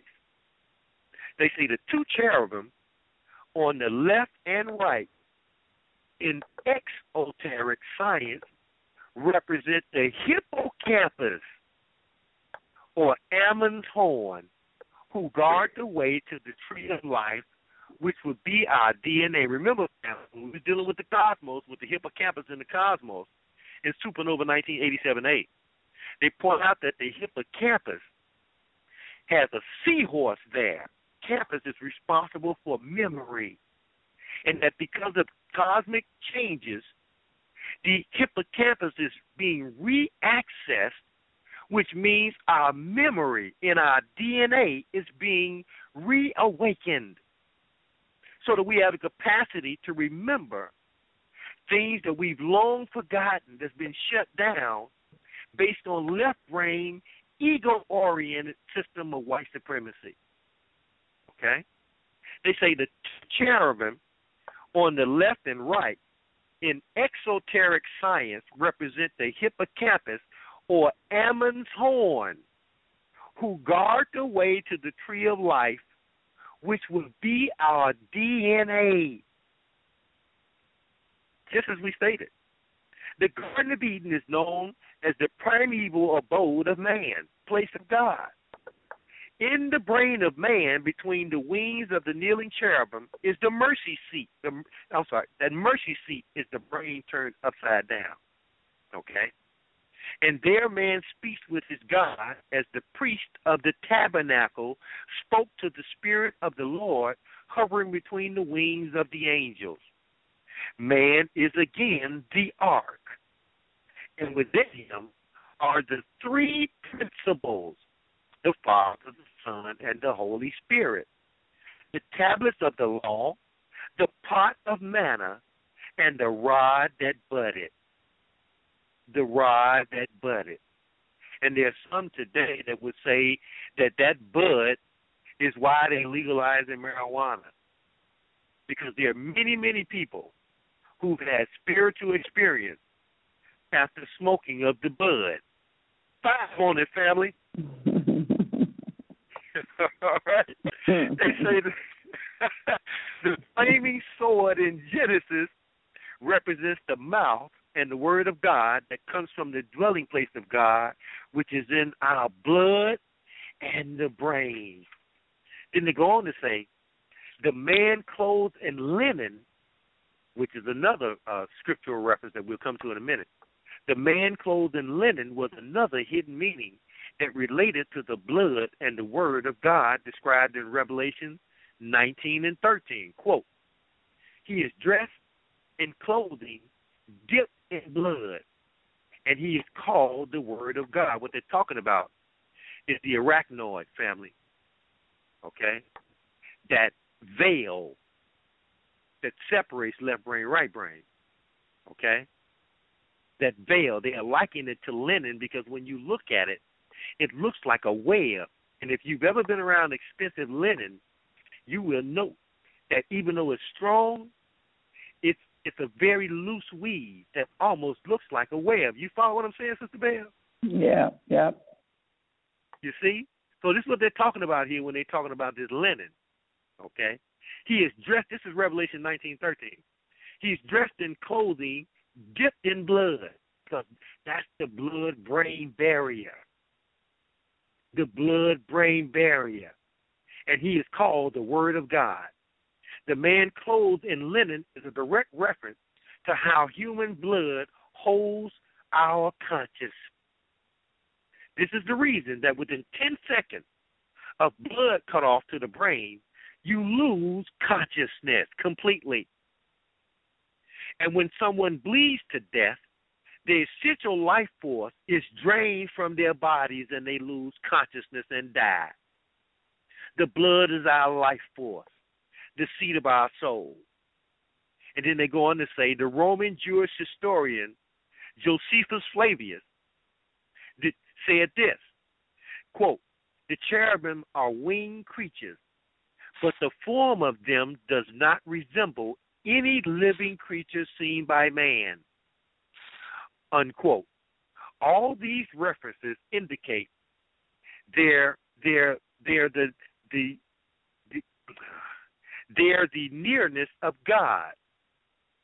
Sacred and secret spot, a sacred and secret spot out of the view of man, but within man. Telling you what this cherubim really is. And they go on to, to, to quote Manly P. Hall and his reference to the cherubim in the mercy uh, in the mercy seat. They say, he says, in the brain of man between the wings of the kneeling cher- cherubim is the mercy seat. And there, man speaks with his God as the priest of the tabernacle spoke to the Spirit of the Lord hovering between the wings of the angels. At the esoteric view Hall is describing is dealing with the human body, Solomon's temple, the blood, brain, and the two golden cherubims described in the Bible as chariots of the Lord in Ezekiel's vision the blood and the brain and cherubim uh, described in the Bible as chariots of the Lord. They say the four living creatures that support the throne of God displayed to Ezekiel is a fourfold aspect. Face of a man, we're going to deal with that when we deal with this lamb thing. The face of a lion, the face of an ox. They also had the face of an eagle. They had each four wings. They had the hands of a man under their wings. Quote, two wings of every one were joined one to the other, and the two covered their bodies, unquote. They were accompanied by wheels, which, quote, went upon their four sides, and they turned not when they went, unquote. Now, this is gets. Uh, see, you can't go fast through this stuff, family, because I know I'll lose you. Okay, and I don't want to lose you in this stuff. All right, but I can't quote this off the top of my head because this is scripture, and you cannot quote scripture. I mean, I'm not a Bible scholar, so I got to stay here with this. And I know it gets tedious at times because just imagine me having to read it. It gets tedious to me, and then come back and read it to you. But I have to read it three, four times before I bring it to you. Just bear with me here because the understanding is going to get clearer as you go along. They say they were accompanied by wheels which, quote, went upon their four sides, and they turned not. They didn't turn when they went, unquote. And their whole body and their backs and their hands and their wings and their wheels were full of eyes, unquote. And the living creatures ran and returned as the appearance of a flash of lightning, unquote. This esoteric explanation we can witness today with the wheels of our DNA firing in the brain and the memory powerhouse known as the hippocampus. They say DNA is often associated with spirals of energy. That's your wheels, family.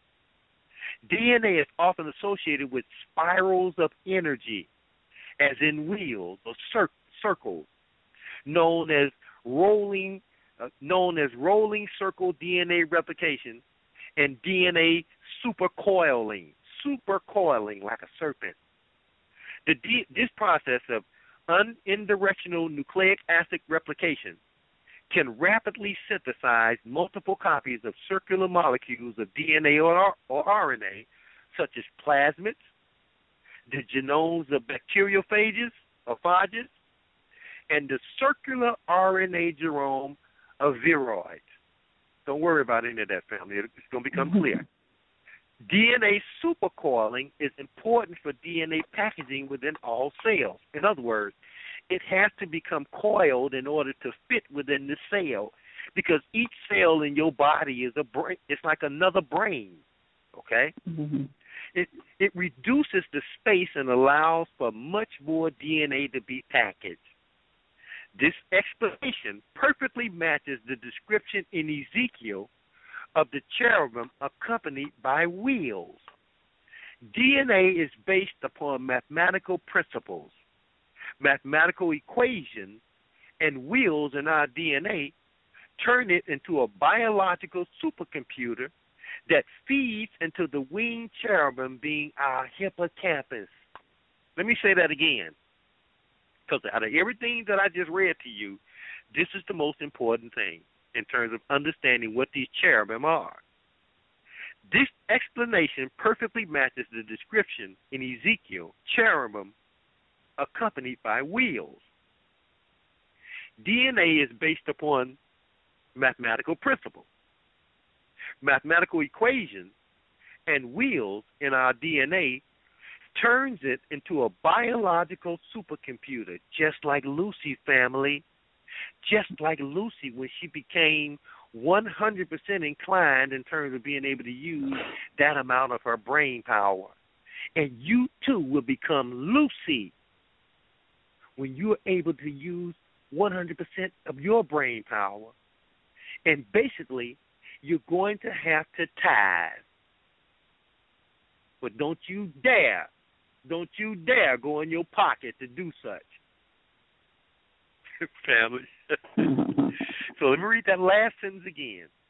Mathematical equations and wheels in our DNA turn it into a biological supercomputer that feeds into the winged cherubim, to the winged cherubim being our hippocampus,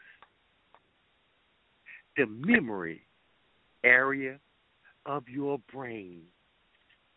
So Where- that's is that why our hair, when you pull that string, our hair is real curl, real our hair curls up. Yes, Mhm. yes. And some other people who are uh, hybrids, if you will, Yes. who were produced, do not Yeah. have that. Yes. okay? Because your DNA, care what they tell you, your DNA and their DNA is different. Your DNA and their DNA is different. I'm going to say it again. They're the hybrid. If you want to understand what I'm talking about, watch the X Men. Because we're talking about chromosomes here, X and Y. Watch the X Men. Okay? So now you know what the cherubim represents. And if you ain't clear, we're going to keep going, and then other things will come into this. And you'll be able to relate the cherubim to the ark, right? And once you understand what the ark is, now and how it works and where it fits within the human body construct, now you begin to have greater understanding of these biblical stories that have been interpreted to hide what's really going on and to control the masses. To control the masses. Okay? It's absolutely it's just mind I hate to say it, no pun intended. mind blowing. It is. Okay? It's all connecting.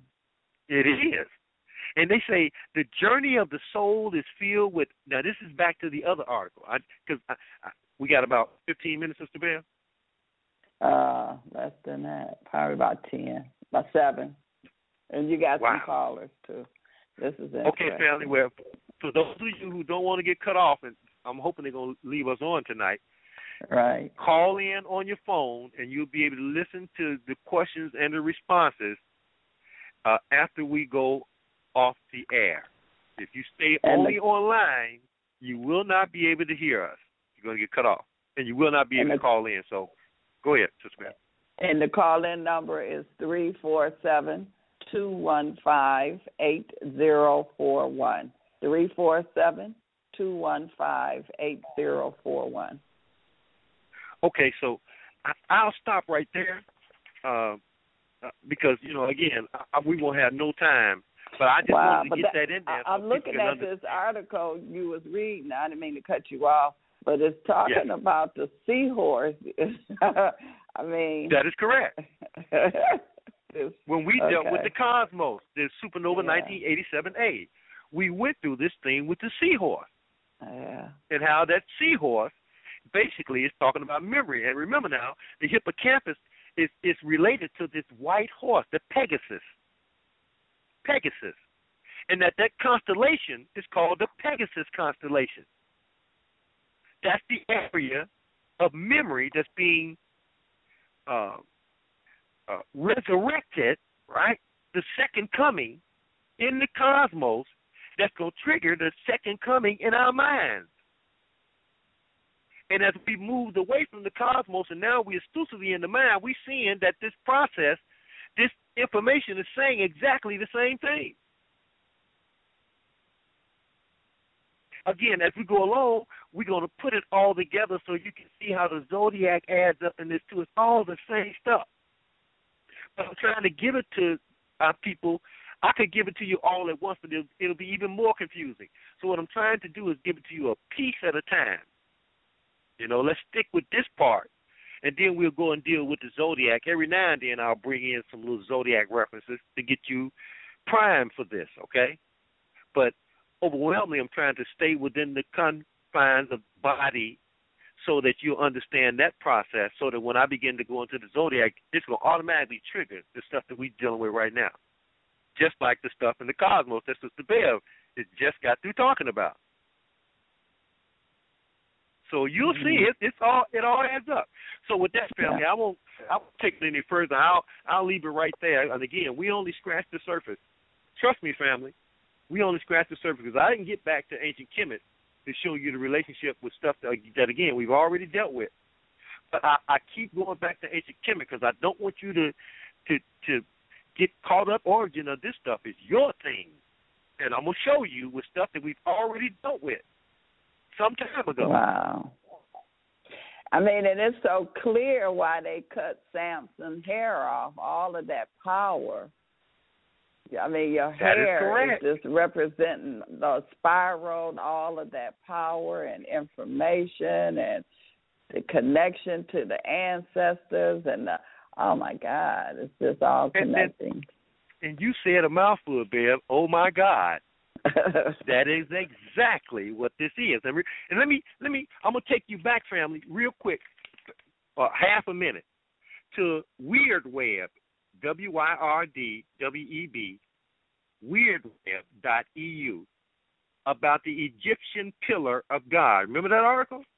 And let me let me just enlighten you here, or refresh your memory, because I was going here, I didn't get a chance. Here's what it says, real quick. Our bone structure converts vibrational energy to your spine. Picture uh, the serpent. Our bone structure converts vibrational energy such as sound or light into magnetic and electric energy. When the bone is bent, it produces an electromagnetic field. The electromagnetic field interacts with the pineal gland and creates a feedback cycle. The electromagnetic field of our body, the aura, is a combination of all kinds of waves called a standing wave. When the electromagnetic field acts as a standing wave, all the waves are in harmony. The human body is in harmony when the total field of all of all the separate electromagnetic fields of the body act as a standing wave. The standing wave appears when the spinal wave of the vertebrae of the body is in special alignment. This alignment happens when the Djed is raised. The Jedi. Hmm. That's your backbone. The lightsaber, the lightsaber, the green lightsaber is your backbone and symbol used by the Jedi to conquer left brain, Darth Vader.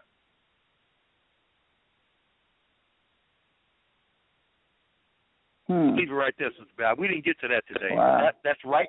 That was on my agenda today. But again, this sometimes because this is coming off top of my head and based on the research, it, it's spontaneous and it requires what I may think that you may not know. So I'm compelled to give explanation for things. So that's why sometimes it takes a while. It's like your preacher when he misinterpreting what he reading. Right. And you know, I'm looking and I'm thinking, you know, they came out. There's so many women. It's men's too, but it's a lot of women who are bald because they've been using this weave and all of that chemicals on their hair. I mean, they literally took a lot of the power out of you. I mean, you got it in your DNA, but I'm just looking at how important your hair is because it it it looks, it represents, it, it's just like your DNA is coming from there. That is correct. I'm, I'm going to take you a, a step further, Sister Bear. If anybody uh-huh. pull up the a picture of these recent entities, you will see that these are not straight lines. These are Mhm. wavy lines with a curve.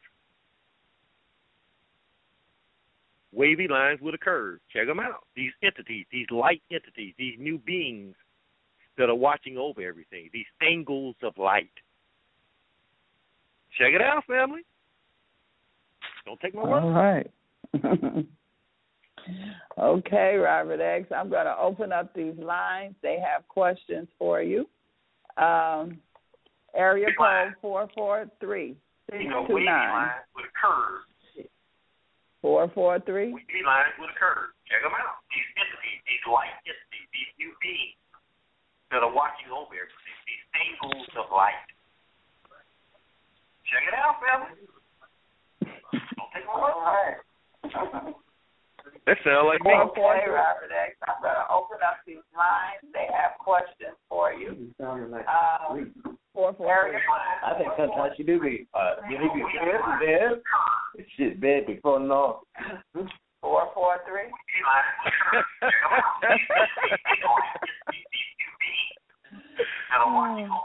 Well, they'll know we listening to them. Okay, I'm gonna move on.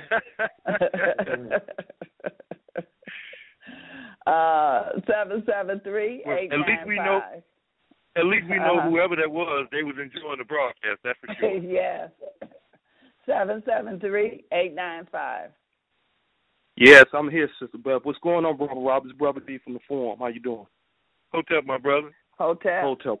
Hotep. I called in late, so um quick quick thing I noticed this morning. I know how I know how you are about sports, but that um I, I found the article this morning dealing with uh Miss Beyonce Uh-huh. and um it's interesting to note to the family that um during her performance she actually mentioned um a restaurant now get this called Red Lobster. And Yeah. by them by her mentioning the name of the new song, their sales went up thirty three percent. Wow.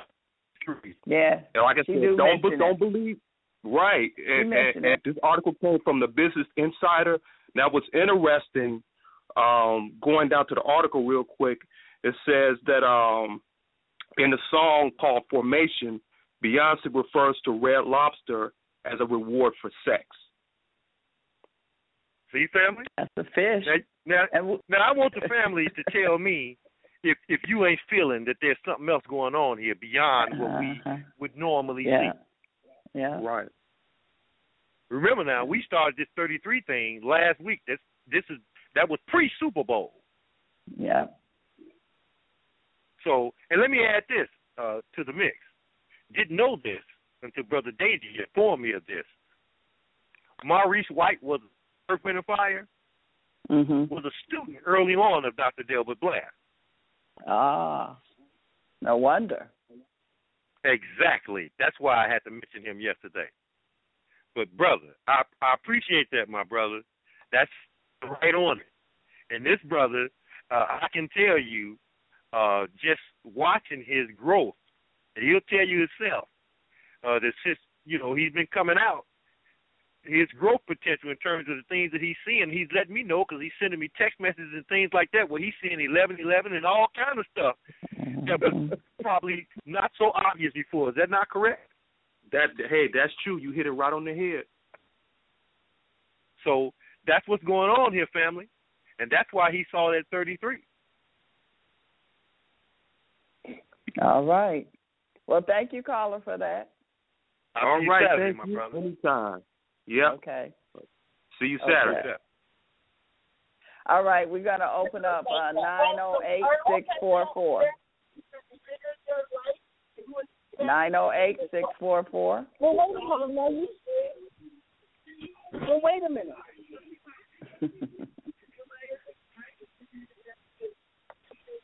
Okay. Let's go to eight four three six one zero. Well, I am definitely paying attention. Greetings, family. Greetings. What's up, family? Greetings, greetings. Sister Bev, that first open line, was you enjoying, uh, you just wanted to hear your own voice, hear how you sound on the air, didn't you?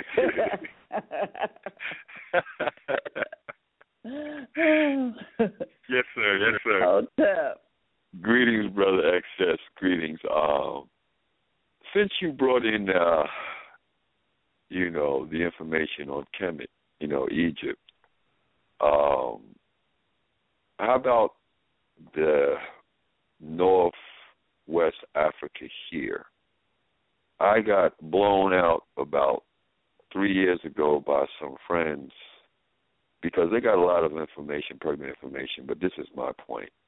I seen some information about the stones that make up the pyramid came from Arizona.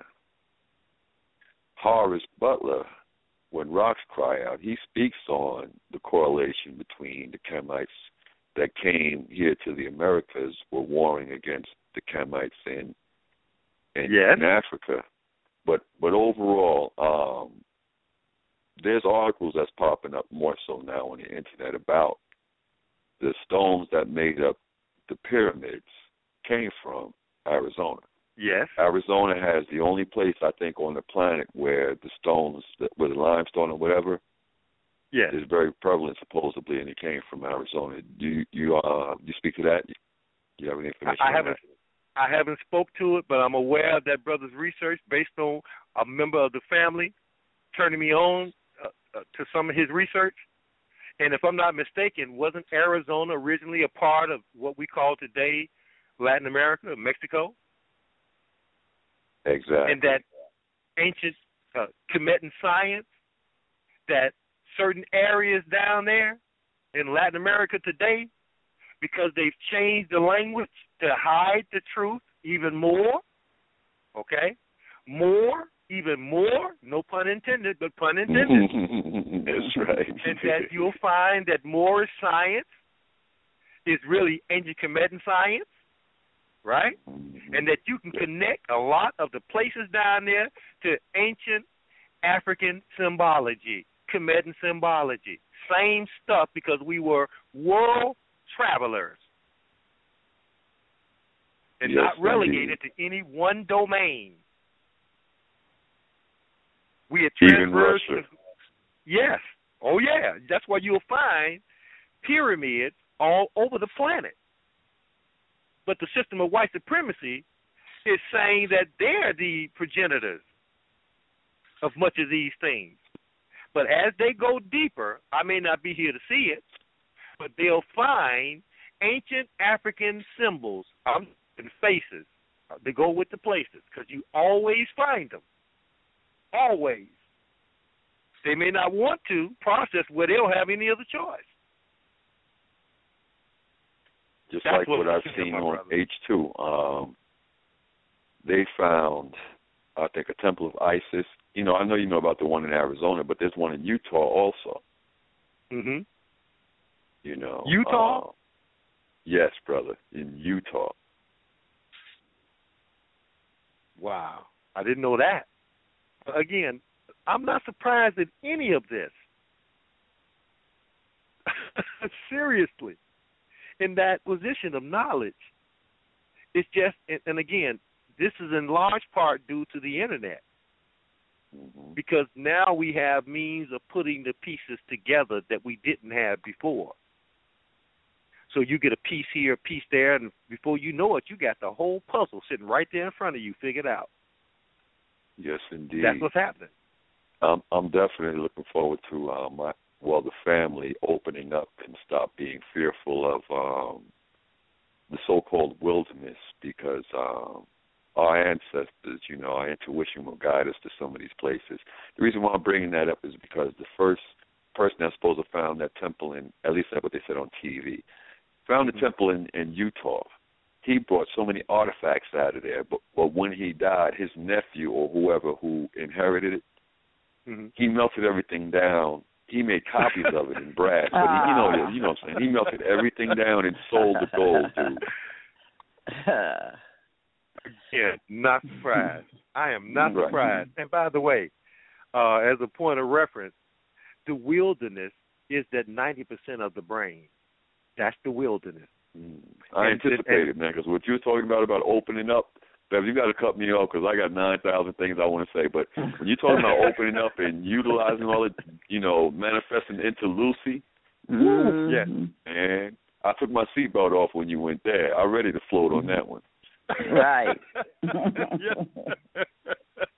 Well, uh, we're going to attempt to go there, brother, as best we can. As long as they don't cut us off, we're gonna cut everybody on. Mm. And that's another play on words, okay? That on is an electrical term, or ohm, which is a system of measurement in electronics. Yeah.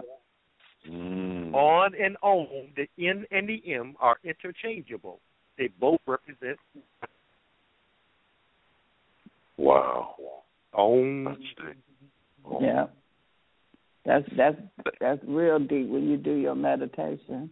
On it Yeah. vibrates. It vibrates your whole Yeah. body. Yes, no question about it.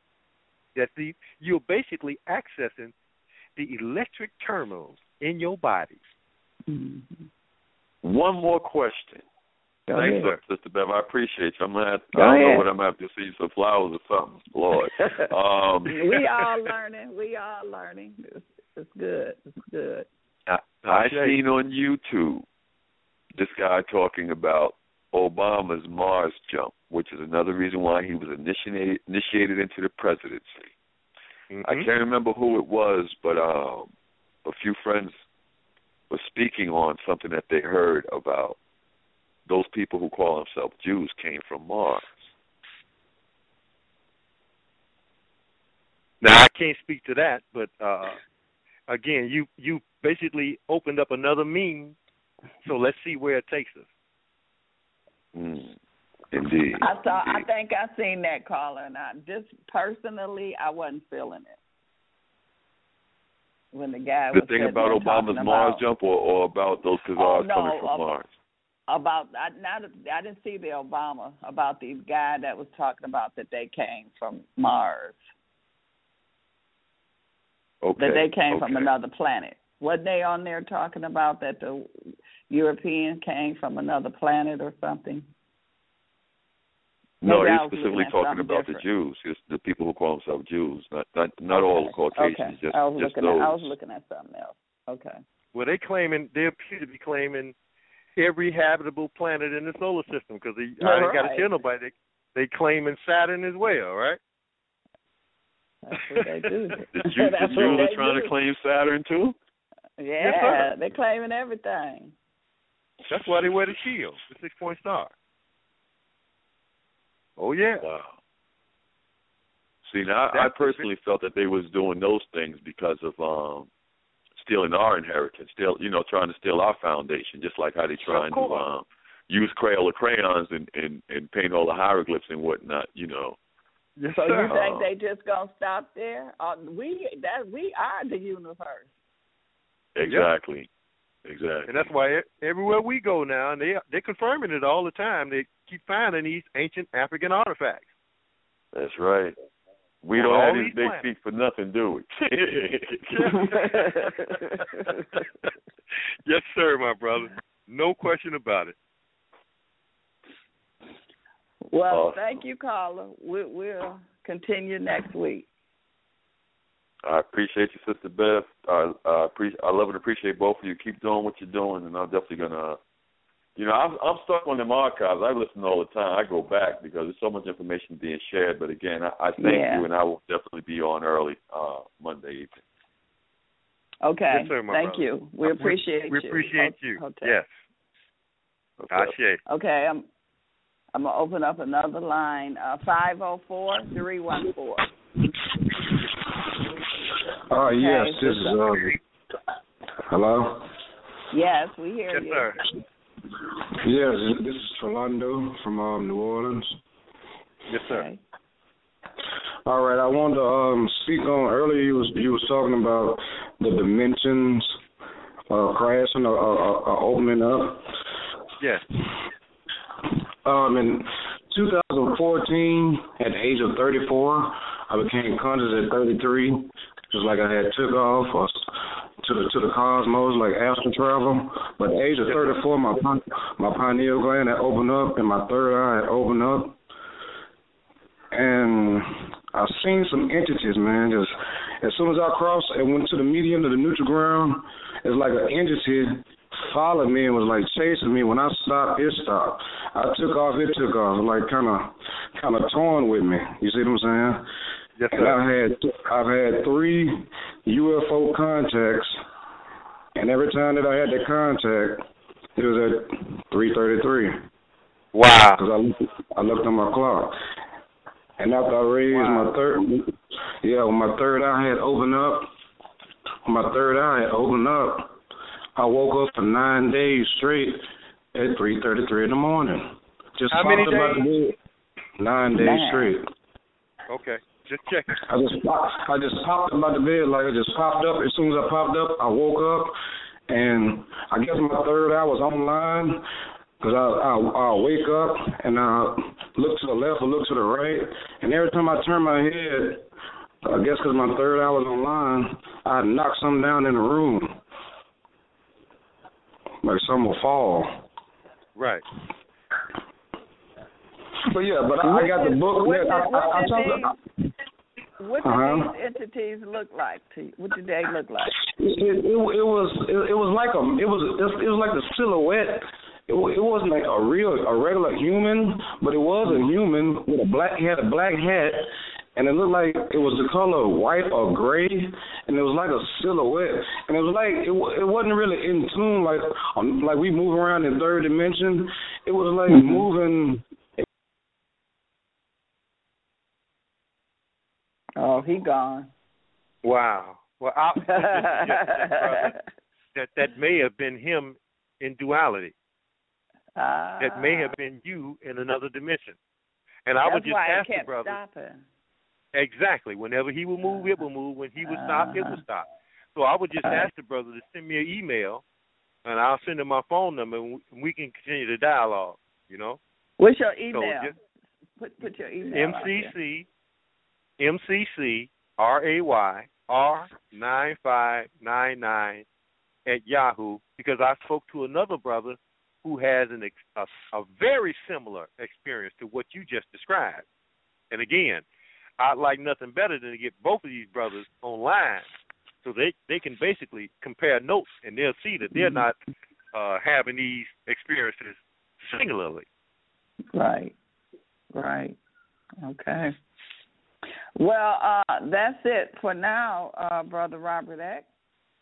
And uh, you'll let me know uh, if you're coming on next week or not. Then I can let Yes. the family know. Okay. Yes, by Thursday. Okay. All if I right. don't send you an email, Sister Bev, you send me one. Uh-huh. I will. And uh, okay. I just want the family to know. Uh, thank you, uh, Robert X. Hotep. We appreciate you. We love you deeply. And uh, Eric L is going to be on uh, Friday. I call him the decoder. You know the guy that yeah. calls in, Robert X. Okay. Yeah. So he will yeah. be with us Friday, and he's going to do some decoding here for us. So that should be Excellent. interesting. Excellent. Okay. Excellent. Well, love you, Robert X, and uh, we will talk to you next week. And Love love you too, family. Okay. Hotep peace family. and love. Hotep, peace and love. Until next week.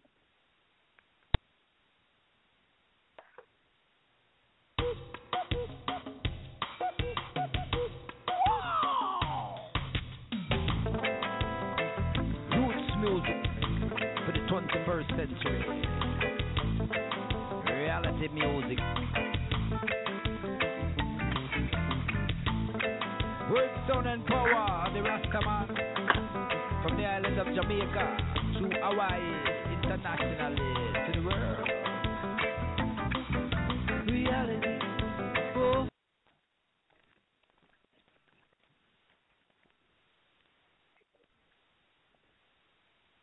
Acorns knows that when you're in school, money can be tight. There's books, there's supplies, there's buffalo chicken pizzas at 2 a.m.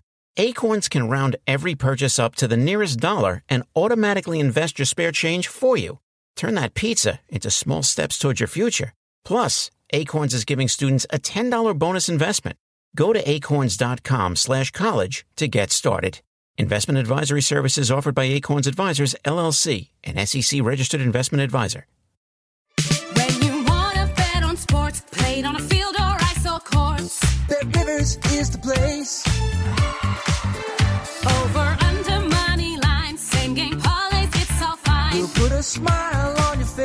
Bet on the sports you love with Bet Rivers Sportsbook. Take a chance. Must be 21 plus. Available in Michigan only. Void where prohibited. Terms and conditions apply. If you or someone you know has a gambling problem and wants help, call the Michigan Department of Health and Human Services Gambling Disorder Helpline at 800 270 7117.